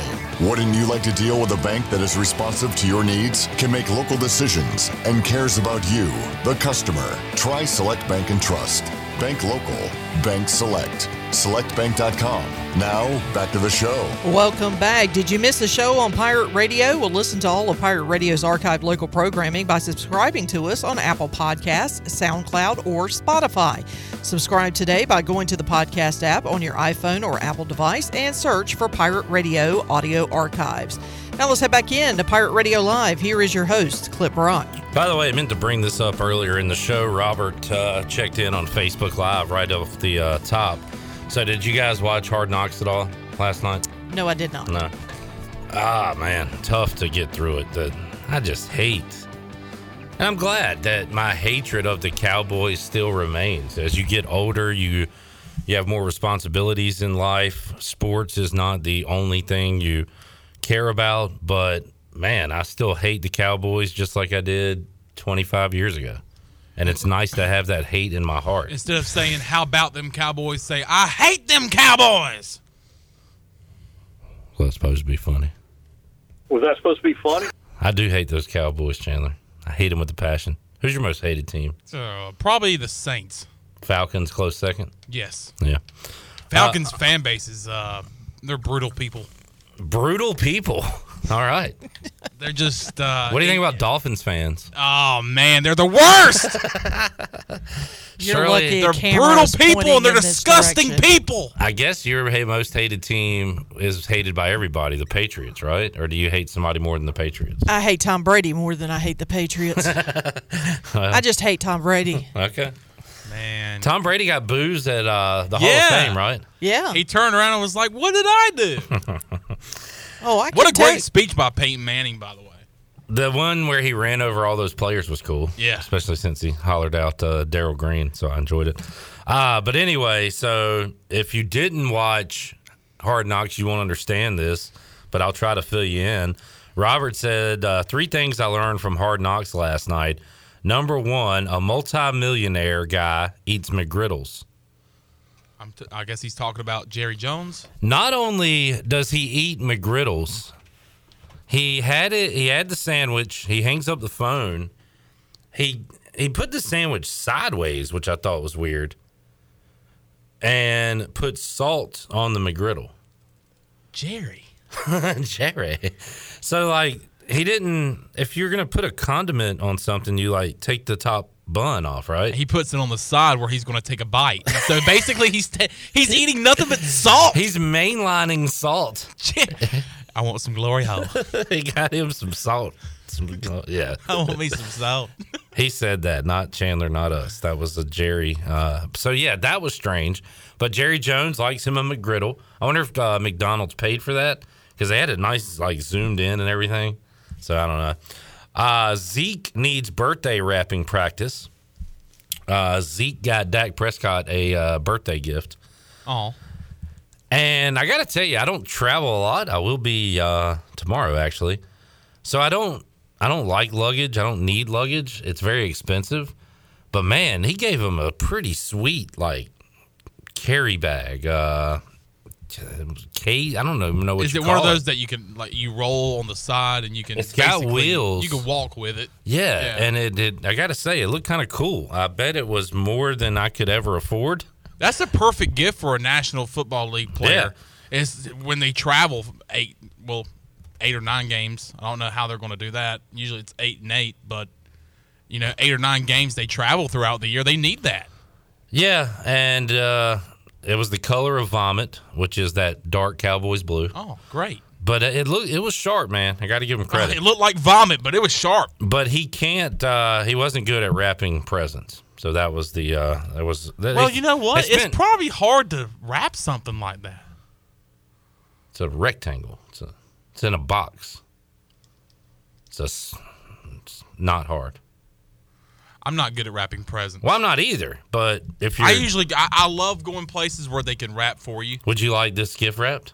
Hell yeah. Thank you for asking. In fact, I got some stuff in the car. Do you mind just taking care of it all at once? Also, mojo is in the air is another thing that Robert learned from Hard Knocks. Mike McCarthy is a dope. So they're in the meeting room, and he's showing clips of Austin Powers, the part where he's talking about his where Dr. Evil is talking about stealing Austin's mojo. You remember that part? I was going to reference Austin Powers, and I can't believe this is actually being said right now. His mojo. Was this supposed to, like, hype up the team? Is this supposed to hype up the team? Is this supposed to be hyping up? And you're not that guy, pal. Trust me. You're not that guy. Is this supposed to hype me up? So he's showing them those clips, and he's talking about mojo, and he's like, at practice, you need to find your mojo. There's mojo in the air. And he goes, I smell mojo. He should have been fired on the spot. He's a moron. And did this guy win a Super Bowl with the Green Bay Packers? With Aaron Rodgers, he sure did.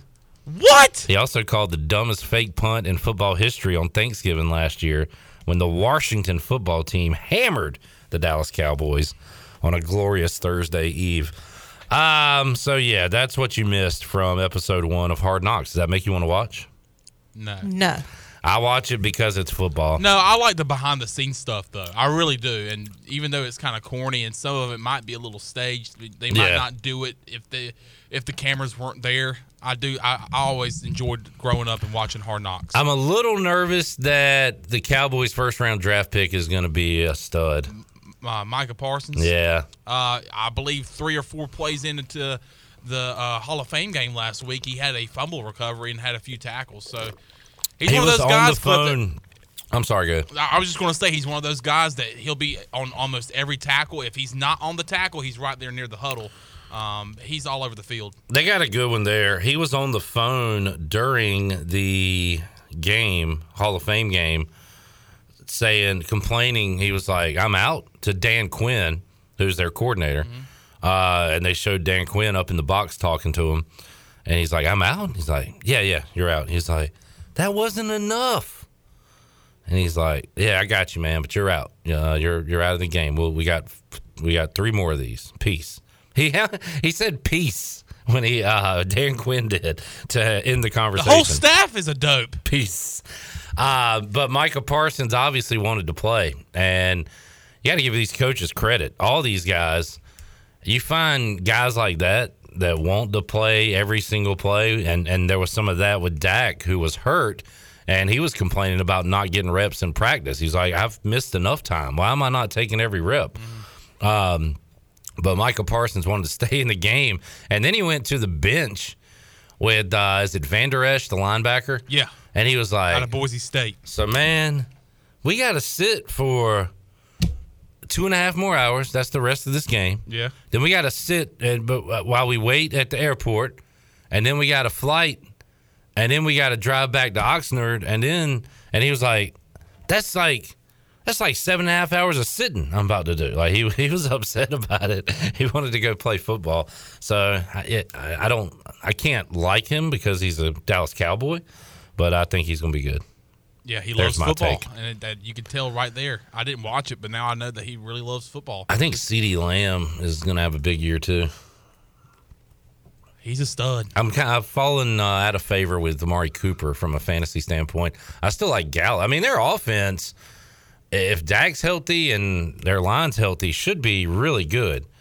Now, do they do Dallas's line was like one of the best offensive lines in football a few years ago. From like, and my years might be off, but like 2014 to 2019 or something like that. They had a run Martin, with all those draft tackle picks. That was really good. Collins. Yeah. Tyron Smith or something like that on the left tackle. I can't remember. They had a really great, I believe. They had a really great offensive line, and it's really gone to the poop show. We just did a whole damn Cowboy segment. They tricked me into talking about the Cowboys. Well, speaking of getting reps in preseason, 44-year-old, 7-time Super Bowl champion Tom Brady will get reps in the preseasons on a Saturday. He will start the game for the Buccaneers. I saw Aaron Rodgers was not going to play in the preseason. I believe did I see a stat correctly that he has not played in a preseason game since 2017, something like that. Let's hear from our favorite Cowboys fan, Brian Bailey, real quick, Shirley. He and I threw a question or two out to Nate Connor Monday at Big Carolina 3A/4A Media Day as Nate Connor and the Vikings get ready for a football season. Let's hear a little bit of that. Can you talk about the poll that just came out? You agree that Rose, Newbern, probably the top picks? Yeah, you know, you look at last year, you had some really good football teams in this. I think it could have gone either way. Havelock played for a state championship last year, and they always have a great tradition, too. So, you know, great teams. It's a great league. I think the exciting thing about it to me is, you know, we can make this poll right now, but every week it's going to be wide open who can win the game and, you know, who might lose, and it's going to be a battle all the way to the end of the season. Do you feel like you have a team that can compete for the conference championship? Absolutely. Our boys work really hard. We set out goals. We, you know, we're going to challenge ourselves early in non-conference to get ourselves ready for conference. And, you know, we got our work cut out for us. I have a great respect for all these teams we're playing and these coaches. They do a wonderful job. But, you know, our boys work hard, and I'm very proud of them. So we're definitely excited for the challenge it's going to be every week. You happy with how your team's shown up despite a kind of a weird, short offseason? The boys we got out there, they're fantastic. I can't speak enough about their resiliency through this whole time. It's been a hard time to be a teenager, not just a football player. And for these young men to manage their grades, to be eligible still, to be able to commit to us through all these things we've done, it was a long year last year. And to be able to still be out there, go through another hot summer, and to get to this point is now exciting. Exciting to get some scrimmages, see another color jersey again, and then go through a fun fall. This time of year special, and I'm really proud of our guys. You got Tarver on Wednesday morning, and that's always it's almost like a tradition now because Coach Craddock comes over. And yeah, we have a great relationship with Coach Craddock, and, you know, the big thing about that is we early are going to find out what we're going to have physically. You know, Tarboro's a team you know that's going to come, bring it. They're going to play hard. But they're such well-coached, too, in what they do, and they're disciplined. So we know we're going to get a great practice. We're going to get great work, what we want out of a scrimmage. So it is a tradition. We call each other every year. We know this is what we want to do, and we look forward to it. There is Nate Connor, head football coach of the D.H. Conley Vikings. Looking forward to another season of Vikings football if we have time. And we'll certainly hit it before the start of the season, but got a lot of interviews with coaches from Rose, South Central, Newbern, Jacksonville, Coach Wooten at Havelock. So we'll hit some of those next week for you before we dive into the season. All right, let's get a break in. We'll come back. Big Hour 3 on tap. Got our Bud Light ECU report. We'll hear some Donnie K cuts. Get Donnie Kirkpatrick's thoughts on how fall camp's going thus far. Talk Bailey Malovic, Justin Chase, wide receivers, tight ends, Holden Ahlers, and also the running backs, Keaton Mitchell and Rajay Harris, Donnie Kirkpatrick with thoughts on all of that. Bryce Williams will join us as well. Got Pirate Radio Outdoors and a giveaway. We'll open up the booty bag. It's all ahead on a Wednesday edition of Pirate Radio Live. We're back with you after this.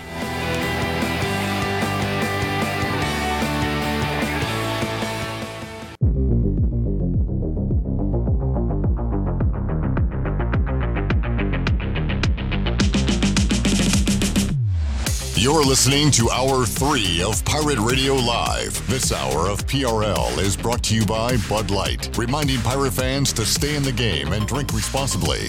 Bud Light, the official beer of the ECU Pirates, and proudly distributed by Carolina Eagle Distributing since 1989. Now, back to the show. Welcome back. Thinking of remodeling your home or business? AG Home Solutions has been serving the remodeling needs for Eastern North Carolinians since 2017. The company specializes in additions, kitchen and bath remodels, historic preservation, commercial upfitting, and new construction. AG's Home Solutions offers a full-service design center and showroom staffed with knowledgeable sales and design consultants ready to help with any remodeling project. Visit aghomesolutions.com to get started today. Now let's head back in to Pirate Radio Live. Here is your host, Cliff Perron. Back with you, Hour 3, Pirate Radio Live here on a Wednesday.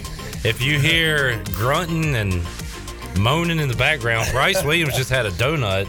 Shoot. And he is very audible about that donut. I was hungry too, so that hit the spot. Why is my mic so tall and yours is so short?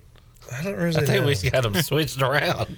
He came in, so he comes in and he goes right straight to the back, and he comes back and he goes, "Can I have a donut?" I said, "Sure can, buddy." Dang right. That was good. Here, I'll turn you on. I'm gonna lift your mic up here. All right, real quick. Save my neck. My goodness. Protect your neck. Yeah. Yeah, that donut was good. You into Wu-Tang Clan, Bryce?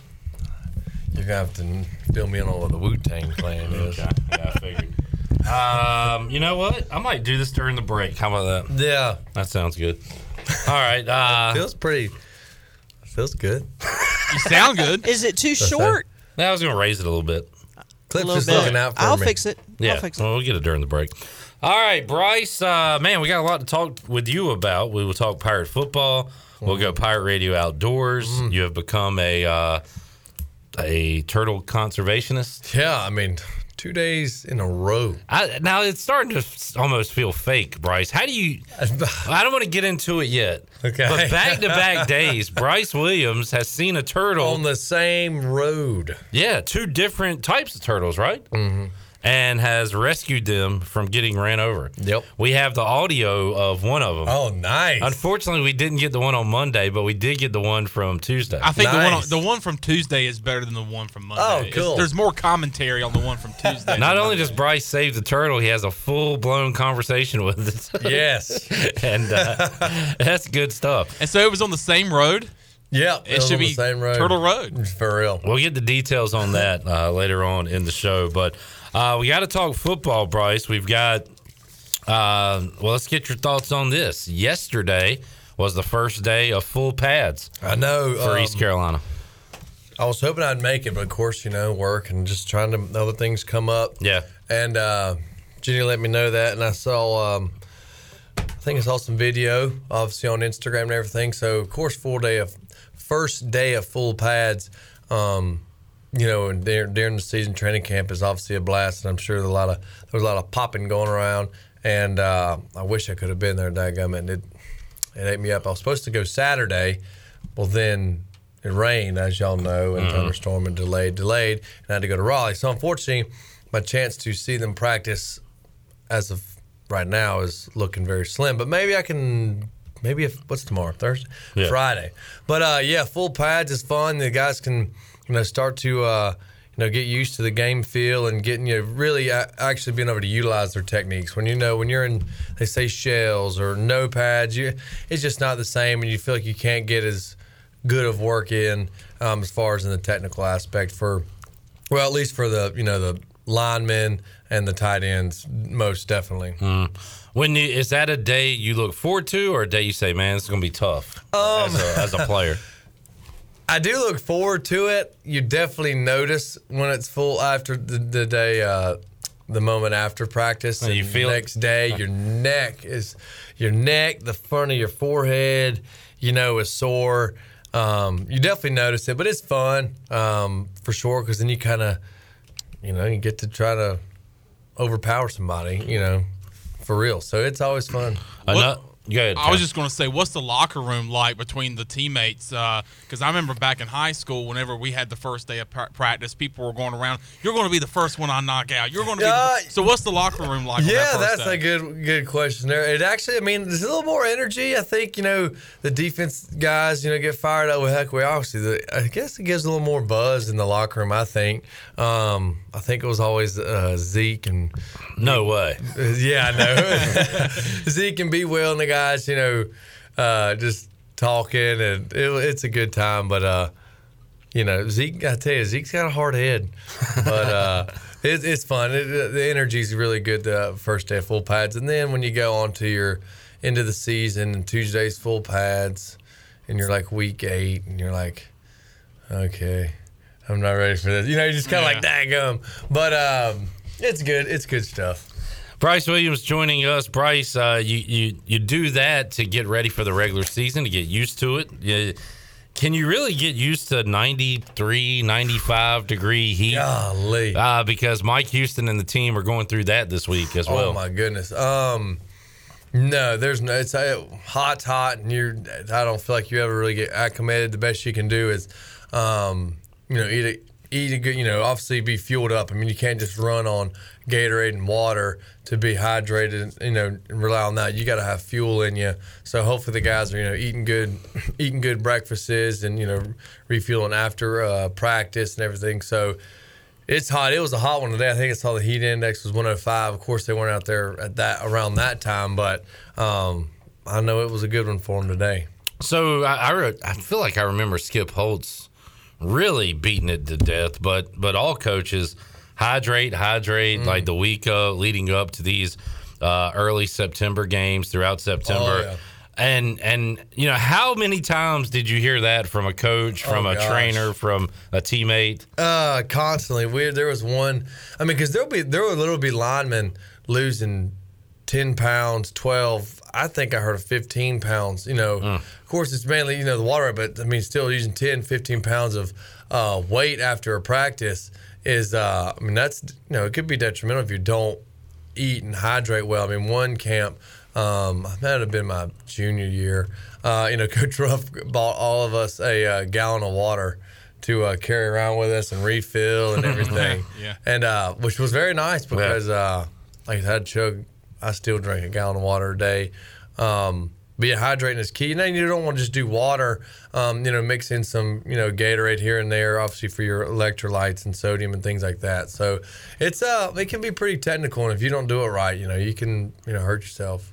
All right. This is, sorry to break in with this. Do you remember earlier in the show, I said, why is J.R. Smith at the Wyndham? Is there like a pro-am?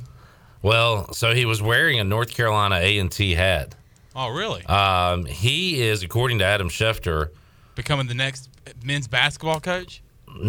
No, not even close. He's enrolling at North Carolina A&T to pursue a degree in liberal studies, also waiting on the NCAA to sort out his eligibility so he can join the golf team.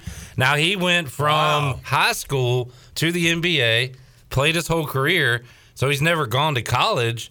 Dang. So what's stopping him from being on the team? Wow. I don't think he could do that in basketball. Right. Why not? I guess. I don't know. What are the rules on that? Wow. He never played college basketball. But the thing is that wait. Will he become draft eligible? Hold on. Could LeBron James come to East Carolina? He never played college basketball. Oh, yeah. Stop. Wow. No, but this is that's interesting. 35-year-old J.R. Smith, wow. Known for his what was his celebrations, Chandler? He had some good ones. Wait, what's J.R. Smith? I'm having trouble. I don't know. I just remember that he was always good dunker. He was a 3-point. He was. They called him J.R. Swish. Yeah. But I just remember him that he never had his shirt on, especially after they won the NBA championship. Yeah. The Cavaliers. I think he went a week without a shirt. He's got a Michael Jordan and a Jordan Brand tattoo. But there you go. He could be your next golfer. What if you went to your golf event and you're like, what is J.R. Smith doing here? So he's retired, I'm assuming. Yeah, he's done with hoops. He's 35, I guess. But, you know, he got into the league when he's 18. God. So, like, he's still young and has had a whole career. Yeah. But that would be pretty cool. That's a crazy story. I've never heard of anything like that. I've never really thought about that before. And especially you immediately you think about him maybe playing basketball, which we still don't know about the rules on that. I don't think you can do that. But he's playing golf. He's going to hit the links. Yeah. That's pretty cool. Wow. Interesting. All right. Anyway, back to football. What about football? Why can't he play on there? Look, we don't need him on their team. Their team's good enough already. We saw that a few years ago. Play with Kingsley Ifedi. Yeah, that's right. Speaking of your old teammates there with Zeke, I messaged with Coop because he rejoined Twitter for the first time in like 6 years. Really? This week. And I sent him a message, and he said he's got a crazy schedule, but he's going to join us sometime soon. Cool. So, it's still crazy to believe, Bryce, that he is the last 1,000-yard rusher for ECU in a season. That's been 2013. Which is 8 years. Yeah. Wow. That's not – I mean, it's – Breon came close in 14. Right. And I don't know if we've really been that close since. Probably not. But we have the backs to do it this year. Mm-hmm. Hopefully we have the line to do it. I'll tell you why it might not happen, because of the way they're going to split carries with Rajay Harris and Keaton Mitchell. It really does sound like a 1A, 1B situation right now. They actually, yesterday, Bryce, I don't know if you saw, but they were at the podium together. Rajay Harris and Keaton Mitchell. We're at the so it's like a committee. Yeah. Wow. And you guys had, let's see, in 13, Breon was there. Mm-hmm. But I mean, Coop was the workhorse. Mm-hmm. But you guys mixed it up, I guess. Yeah, we had Coop, Breon, and Chris Harrison. Harrison was younger. Yeah, was I think our main three, if I'm thinking right, and then we had some other guys. I tell you, I mean, if Rajay, yeah, I always, you know. Hey, do you got it, Shirley? Hold on, he'll help you out if you can't get it. So it's not Raji, Raja, or Raja. It's Rajay. Rajay. There you go. Oh, okay, Rajay. Okay, Rajay and Keaton. Yep. Wait, hold on. Do we have? No, we don't have anything. No, Keaton. I mean, I guess that would be hard if you have two guys who are head to head in camp. I mean, how do you? I don't know how you flip that coin. And they trust them both because Harris was dinged up, kind of, I don't know if it was a freshman wall or just had the normal injuries with football, but when he was out of the lineup, Keaton Mitchell came in, ran for 100 yards. So you feel like you can trust both of those guys. It's also unbelievable. It was asked at the press conference earlier this week. They're both freshmen. They both did what they did last year as freshmen, and they're still freshmen. Technically still freshmen. Dang, That is crazy. I mean, so they're going to be six. Can you do – does that mean 6 years? No. 5 years? Cause if they redshirt a year. That's right. Oh, yeah, they got a redshirt. That's right. Yeah. Technically, they could go that long. Do you redshirt? Let's hey, why not redshirt one of them? Save a year for them. Nah, I'm joking. They would be – we got to play them. We got to play them now. All right, let's get a break in. We'll come back. We'll have more ECU football talk for you. Our Bud Light ECU report brought to you by Bud Light, proudly distributed by Carolina Eagle Distributing since 1989, the official beer of the ECU Pirates. More from Bryce Williams, and we'll make you a winner when we return on Pirate Radio Live. We're back after this.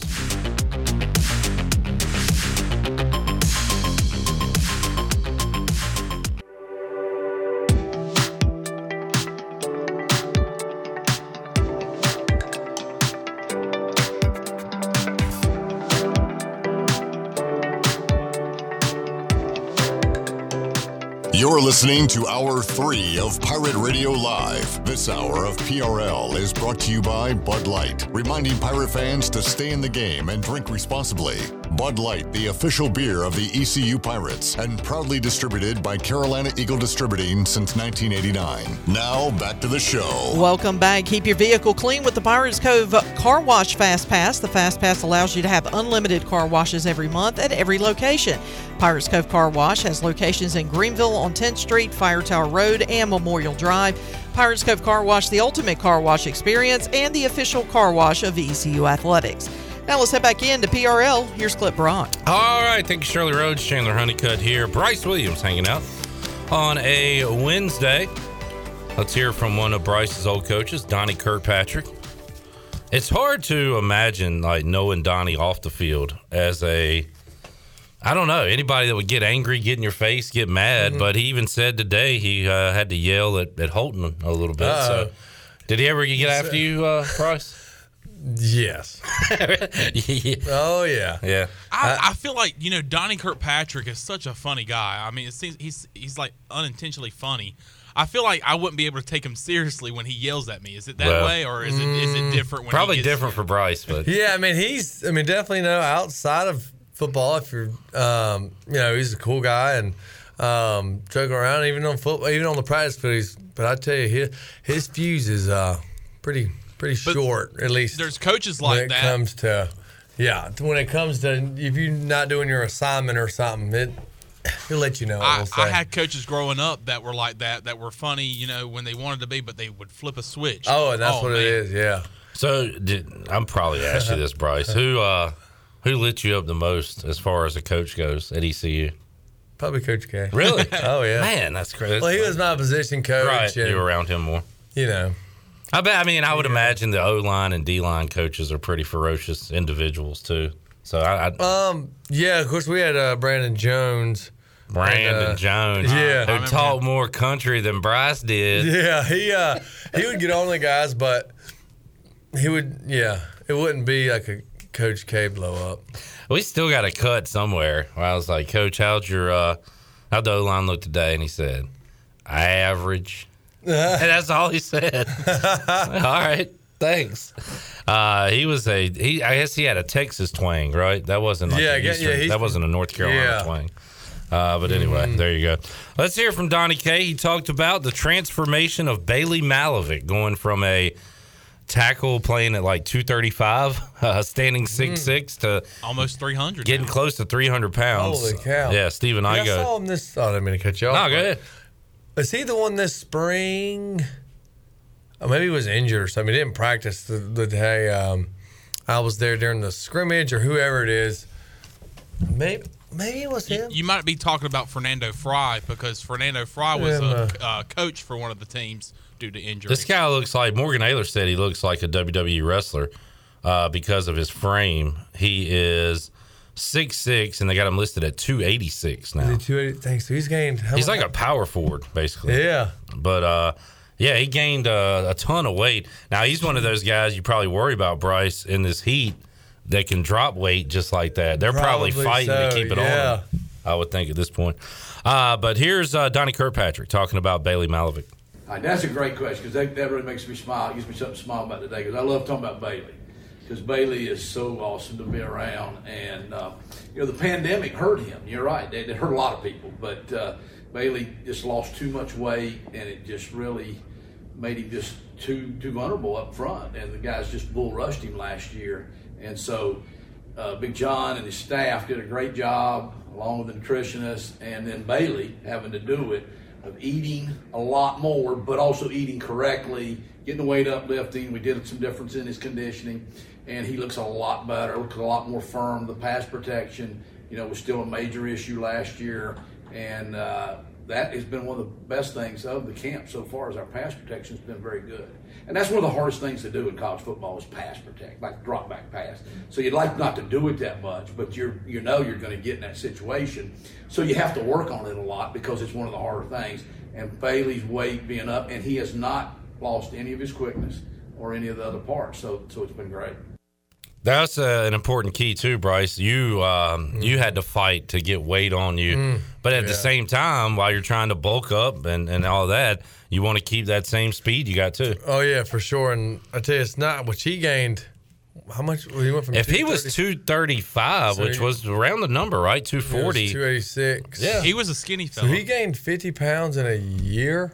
If the numbers are, correct, I guess those are right. My goodness, let me ask Igo what he was listening.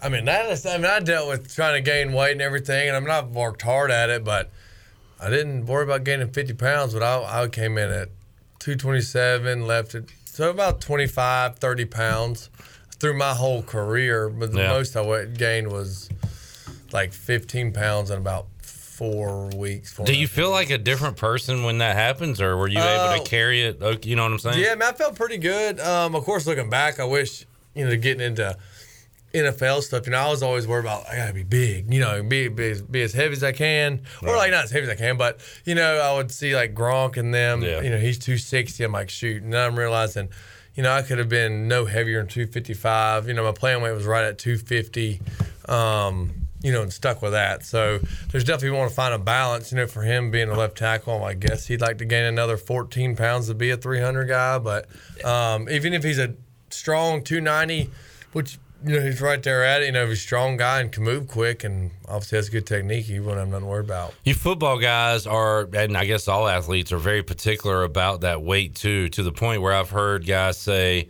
well, my ideal playing weight is 247, and right now I'm at 249. Like, we're talking about 2 pounds, but guys, you're very particular about where you want to be, right? Yeah, for me, like I said, I mean, hindsight's 20/20, and coming out of college, I should have never – but like I said, I didn't really know that. Yeah.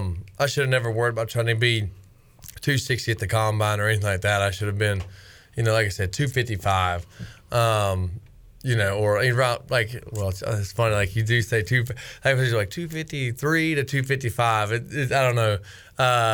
Being a little nitpicky on the weight, I think would have been, you know, was my most ideal weight was, you know, no heavier than 255.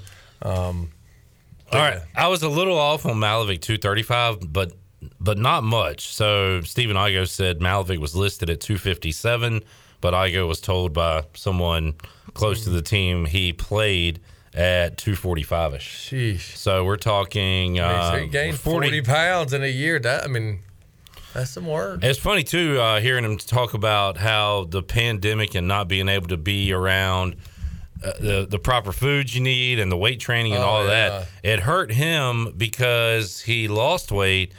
There were players on the other side of that that gained weight because they weren't able to be around that equipment. Yeah. So, like, it's different for every individual, how that affects you. Oh, for sure. I mean, not being able to, you know, take advantage of the dining hall or nutrition or, you know, even at the locker room, which, you know, I've seen the inside with their whole nutrition setup. I tell you what, I wish I had that. I want to ask you about that too. So Scotty Montgomery put a pretty big emphasis on that as far as a, what do you call it? A training table? Yeah, training table, I guess you could call it. So what did you have?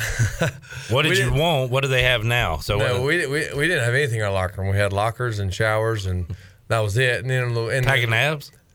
Not even that. No, what we had in the weight, you know, Coach C and stuff, they were trying to get us stuff, and at the time we just weren't getting it. We had, of course, our milk dispenser, like you see in the dining halls, with chocolate milk and, you know, whole milk, 2%, whatever. And then we had our protein shakes, you know, our Gatorade little protein shake deals, portable things.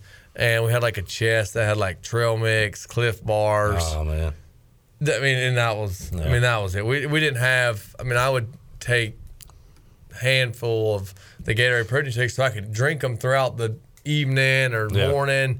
And so have you seen it updated? Like, what do they have now? They have a daggum, like, full, like, kitchen without the burners. I mean, I think they got, like, a thing in there, but, like, the, you know, the nice refrigerator, like, see-through refrigerators with yogurts and granolas and bars and fruit. I mean, it wouldn't have been a problem for me and Zeke to try and gain weight, that's for sure. Or Zeke to maintain weight. Yeah. And now they have, and they probably had something similar, I would hope, like a nutritionist on staff. Mm-hmm. I think that we didn't have any. You didn't even have that position. Didn't even have a nutritionist, no. Yeah, and I don't know the full title of that, but I believe her name is Christina Parrish. Yeah.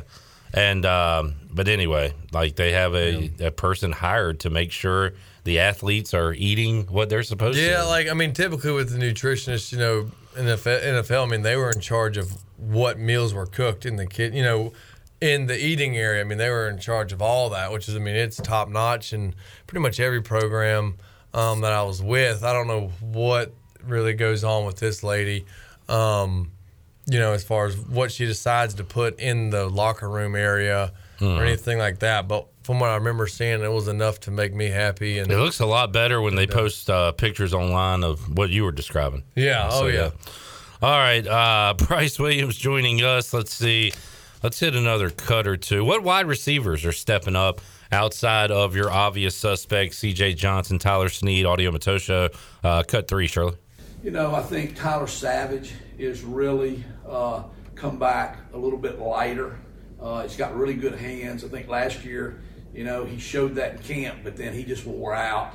And then he just maybe didn't have the quickness and the speed at the weight he was trying to play at to separate and get open enough. He's leaned out. He's done a really good job in the offseason. He looks quicker. He looks faster. He's doing a nice job with that. Jari Patterson has shown us that he's got the explosiveness to be a good player. We're just trying to figure out exactly where we play him. You know, nobody wants to play behind Snead because Snead won't let anybody play. He never gets tired signal wants to come out. But we got to force somebody to do that. So we're playing him there. We're playing some other positions as well. But he's really showed up, I think, in the first five practices. There's Tajay Hudson, always brings something to the table. You know, I think as he learns how to play receiver, you know, that's the thing. He's an athlete. He's a track athlete. You know, he was a little bit of a wide out, mostly a quarterback. You know, he's an outfielder in baseball. So as he learns to run routes, I think we'll see him even get more playing time as well. So those would be a couple of the ones I think that stood out. Besides the CJ, Audie, Snead, they're always there. Coach, how was your tight end room shaking out? Well, I like the tight end room a lot more. You know, when we got here 2 years ago, we didn't have any tight ends. In fact, Jeremy Lewis, and I probably told this story, I apologize for being redundant. We had to talk Jeremy Lewis, who had been recruited by the previous staff. We signed him, but we kind of talked him into coming over and playing tight end. He's supposed to be a defensive end. So he had to take a 2-year delay to get back over there where he was supposed to be because we didn't have any tight ends. I mean, we did not. Xavier, I think, was the tight end maybe the year before, and he went back to linebacker because we needed him there. So now we got some depth there. Shane Calhoun came in, had a great freshman year, is getting better and better. Ryan Jones has been a great addition to that. He missed a little bit more than we'd like for him to miss in the spring. He's catching up in the fall. He's definitely's got some playmaking ability to him right there. Zach Bird's back, healthy for the first time, you know, really maybe since when he first got here, so we keep him out there. He's doing a much better job blocking and some stuff. Aaron Jarman is a great addition. He is really doing good. He's competing right there. So that room's, you've got some depth. It's got some versatility to it now. We've got different type of tight ends that can do different things.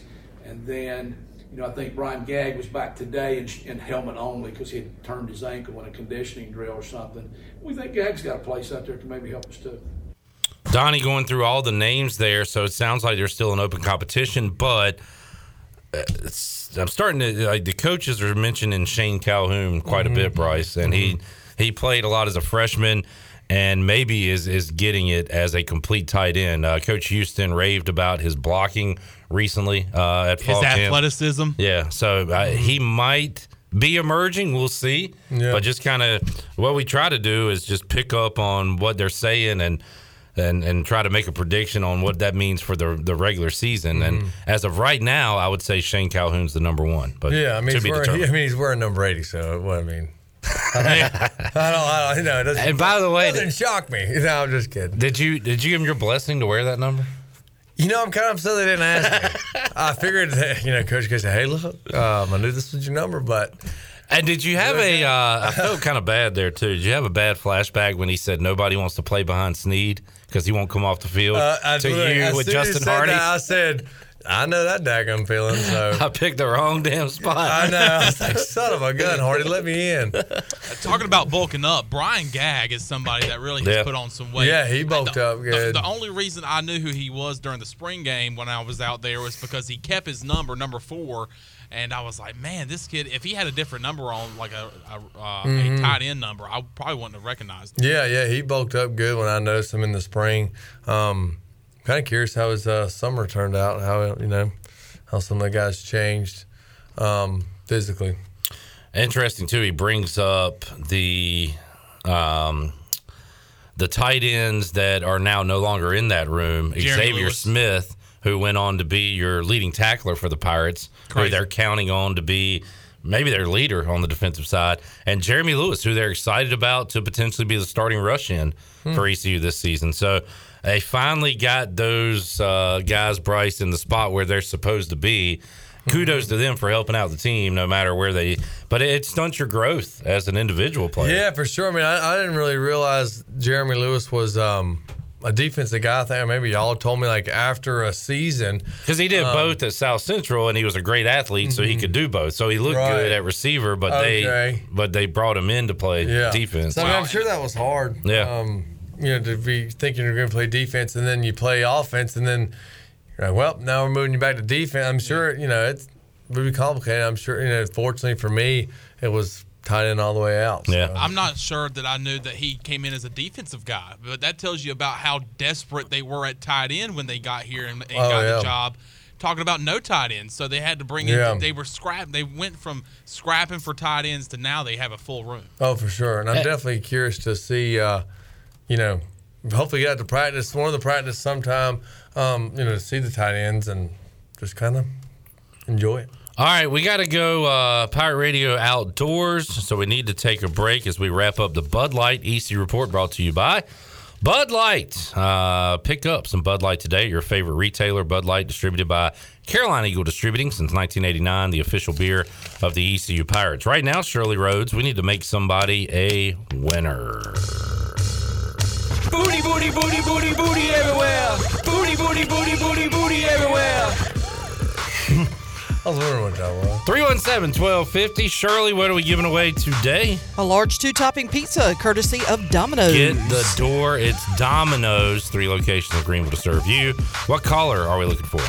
Caller number 12. 317-1250. You can be a winner if you are caller 12. Pirate Radio Outdoors with Bryce. Turtle saver Bryce Williams will have the audio from him rescuing a turtle yesterday. That and more.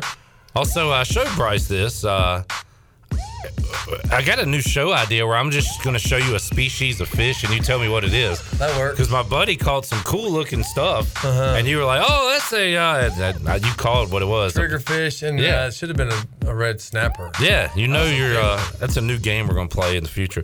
Anyway, 317-1250 will make you a winner, and have more after this.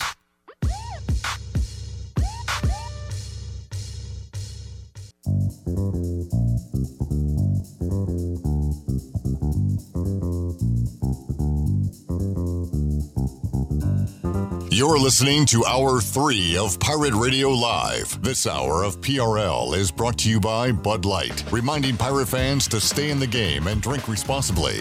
Bud Light, the official beer of the ECU Pirates, and proudly distributed by Carolina Eagle Distributing since 1989. Now, back to the show. Welcome back. Live well, move more, and hurt less with Kinetic Physical Therapy. If you're recovering from an injury, getting back into sports, dealing with everyday pain or fatigue, then Kinetic Physical Therapy can help you get back on track and live well. Kinetic has nationally certified therapists for physical, occupational, speech, and massage therapy, all in a state-of-the-art facility on Arlington Boulevard in Greenville. Visit kineticptgreenville.com. And congratulations to Josh Kroom of Greenville. Picked up a large two-topping pizza courtesy of Domino's. Domino's of Greenville has 3 locations to take care of you. Every day, all 3 topping pizzas are only $7.99 each for carry-out only. Order online today at dominos.com. Now let's head back in to Pirate Radio Live. Here's your host, Clip Brock. All right, it's awesome to have Bryce here each and every week. And Bryce, we about made it at this point. We made it to football. We have. Washington plays the Patriots in preseason. We got preseason tomorrow night. Oh, wow. Beginning regular season right around the corner. The first college football Saturday is called Week 0. Will be August the 28th. So you got 2 more Saturdays with no football, and then football till the end of the year. So that's exciting. Now, what is on the horizon as far as Pirate Radio Outdoors goes with Bryce Williams on the water? By the way, we had an update. Josh Thomas on Facebook Live, his Pirate Radio Outdoors story for today, put out his trail cam and about got carried off by the skeeters. Yeah, I don't doubt that. Them things look like hummingbirds. They're getting bigger. Yeah, they are. What are they eating? What's going on? Radioactive skeeters. All right, so before we get to the fishing the future hunting, all that. We got to talk about what Bryce has been doing this week on the road. So tell us the story, Bryce. Monday and Tuesday, you saw two different creatures, two different species of the same animal. Yeah. On the road, right? Oh, yeah. I'm always keeping my eye out. I'm a visual driver. Yeah, Anna thinks I spend too much time looking around rather than at the road. Hey, look, you like to see what's exactly around. That way. If I got something coming out of my right, I can make a judgment call, or my left, or who knows. So I like to look, and I'm always like past fields. I look back and see if there's any deer. But I do that. I'm always conscious of the what's in front of me, right? And especially turtles. They're like they get on the middle of the road, they ain't got a chance. As far as making it across, I would love to know that percentage of how many turtles actually make it across the road. But they get out there. It's like an all-day process too. It is. Can you imagine how hungry they must be? But I was driving, and this booger, was probably the smaller than the size of my hand, and I was like, well, dang, that's a turtle, and I had to swerve, actually, go over them. And I was like, well, thankfully I wasn't going too fast, but I was able to slow down, and the road wasn't too busy. And sure enough, it was a little baby snapping turtle. Actually, I saved the video of it, actually. But, saved the snapping turtle, because I'm always conscious. If I see a turtle and I can actually stop, help them across the road. And I've heard, you take them to where they were facing. Pretty sure. I don't want to... He's wanting to go that way, and I bring him back and put him on the... Oh, right. Oh, yeah. Right? I got you. Good point. So I crossed him. Not crossed him. I got, I was able to back up, park, and carry him across the road, told him not to go back across the road. He said, thank you, Mr. Williams. Yeah. So hopefully he got that, and he made it across... Well, he made it across the road, but hopefully he made it to where he was going. And sure enough, so, I put it on Instagram. That was Monday. I was like, well, this is good content, throw it up there. Well, sure enough, yesterday, driving, and bam, it's this little guy, he was sitting on the white line. He was ready to go. He was about to say, all right, I'm going for it. I'm going to make the move. Here we go. Yeah, real slow. So here we go. Yeah, and so I was like, well, heck, let me, of course, back road, just 60 mile an hour, 55, go 60, whatever. So, braked and backed it up, was no one behind me. And sure enough, it was an eastern box turtle. And I always think they're pretty cool. And he wasn't as, I wish he would have stayed out for the camera so everybody could have seen his face. That probably would have hit people a little bit. Oh, right. All you had was kind of a shell. A shell with something in it. Yeah. I think, if people would have seen his face, they would have really got hit home. With it. Yeah. But I took him home and across the road, and once again told him, look, you got to stay here. You go across that way, you probably won't see the kids. The light of day tomorrow. Light of day. Shirley, do we have the audio of the Tuesday encounter? This is Bryce. You put it up on your Instagram. Is that right?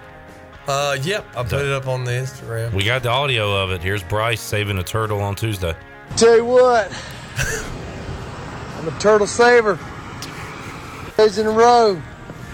This little eastern box turtle, he got back in his shell, but I tell you what, they must like this sunbathing. If you ain't getting crushed on my dime, I'm gonna sit you back maybe a little farther right there. I know you're trying to warm up, but we don't want you to get runt over. Runt over. Turtle man. Turtle saver. Bryce Williams. Yep. I love that you not only save the turtle, you help it get to where it wants to go, but you have a little chat with them too. Yeah, you got to talk to them. They're they don't mean nobody harm. Now the snapping turtles worry me a little bit. But this was a little fella, like you said. He was like a squirt on Nemo. He was like the size of squirt on Nemo. And if it would have been like a big old snapping turtle. Yeah. What do you do in that case? Kick it along?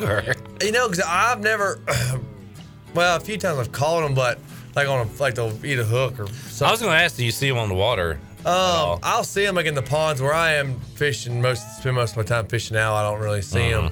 Because I never know how far that head's going to wrap around, even if I grab the sides of it. Yeah. I don't know if it's going to be able to bite me. So a big one, I'd probably still like maybe with my foot push them across. Yeah. Get them over there. And they get nasty when they get that big, you know. And do they? Is there something to do when you get bit by one? Don't they hang on and you got to do something, or you don't know? Never heard stories. I hope I don't get, because I mean them big ones, there ain't no way that feels good. So I'm not. I might just use my foot or a shovel to scoot them across the road. There you go. Well, be on the lookout, folks, for turtles in eastern North Carolina. Yeah, be careful, you know. I was pulling on my road the other day, which is surrounded by fields, and saw something in the road, and it scurried off as I got closer, and it was some kind of rodent. And I see them a lot, like when you're bush hogging a field, when they try to stay where the grass is tall, and then you get down to those final few rows, and then they'll all kind of scurry out. So it was, I don't know if it was a vole, which I always thought it was called. You know, I always thought it was moles, but it's vole. Well, there is that too, but there's a rodent called a vole as well. Oh, I thought they were moles and moles and voles. I believe so. No, yeah. Why they gotta play with? Let's make them both moles. Vole versus mole. Sounds like a. What is the difference between voles and moles? Huh. So they're probably similar, but I want to see some pictures. Yeah. See if I. Pictures worth 1,000 words. You know. Gopher, mole, and vole. So that's more like what I saw. A vole kind of looks like just a fat field mouse, field rat. So a mole is the blind ones. That is an ugly thing. God, that's terrible. But it's one of God's beautiful creations. But have you seen the traps they set for them things in the yards? Oh, God, type in a mole trap. It's all right.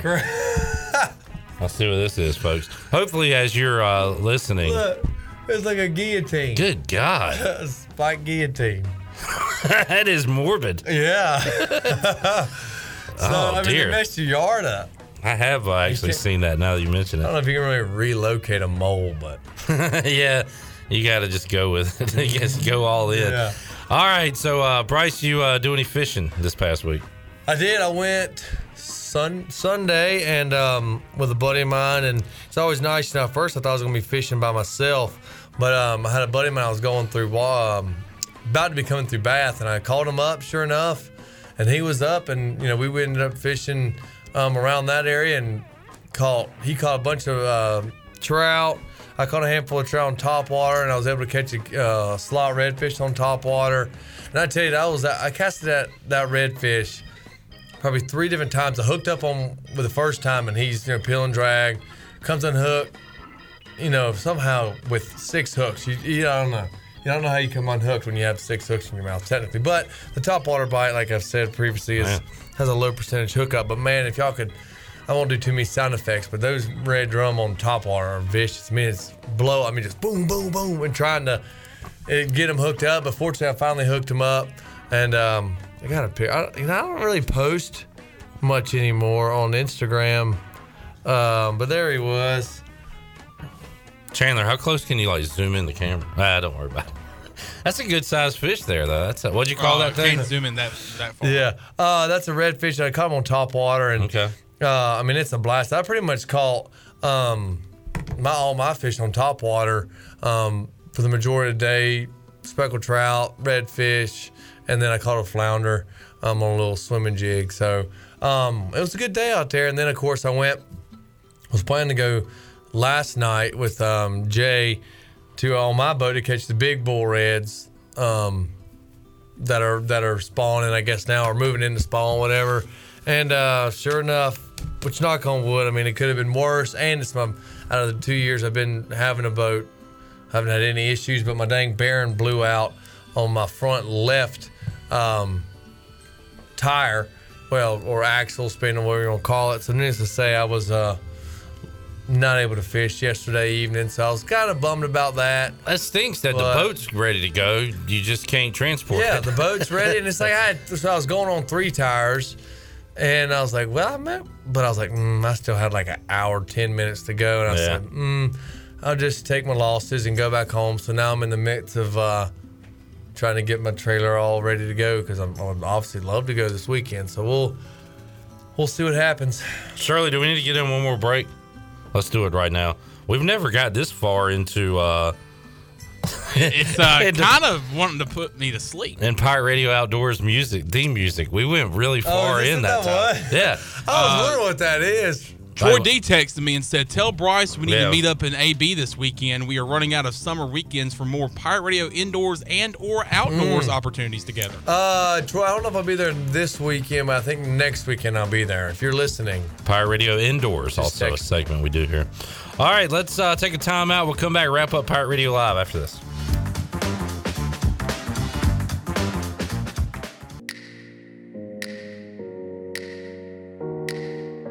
You're listening to Hour 3 of Pirate Radio Live. This hour of PRL is brought to you by Bud Light, reminding Pirate fans to stay in the game and drink responsibly. Bud Light, the official beer of the ECU Pirates, and proudly distributed by Carolina Eagle Distributing since 1989. Now, back to the show. Welcome back. Taking a quick look at your stock market report for today. The Dow was up 220 points at 35,484. NASDAQ was down 25. At 15,027, the S&P was up 10 at 4,447. And that is your Wells Fargo Advisors Financial Report. For a personal look into investing, call Wells Fargo Advisors today at 756-6900 in Greenville. Wells Fargo Advisors, LLC, member SIPC. Now back to the show. Here's Clip. All right, Bryce, hope you had fun today. I certainly did. I definitely did. And hope you folks tuned in did as well. Shirley? Chandler, I will see y'all Tuesday, 3 o'clock. I will see you tonight at AJ's. I will see you at 8 o'clock tonight at AJ's for sports trivia. I'm going to go watch some softball. Shirley Rhodes will be doing PA at the Softball World Series. That is correct. So, Shirley, good luck. Have fun out there. I plan on it. And coming up Thursday at 3, Troy D will be in, along with Shirley Chan Man with another great show, Pirate Radio Live. We will see you then. For Bryce Williams, Chandler Honeycutt, Shirley Rhodes, and Clip Rock. So long, everybody. Thanks for listening to Pirate Radio Live, an exclusive presentation of the voice of the Pirate Nation.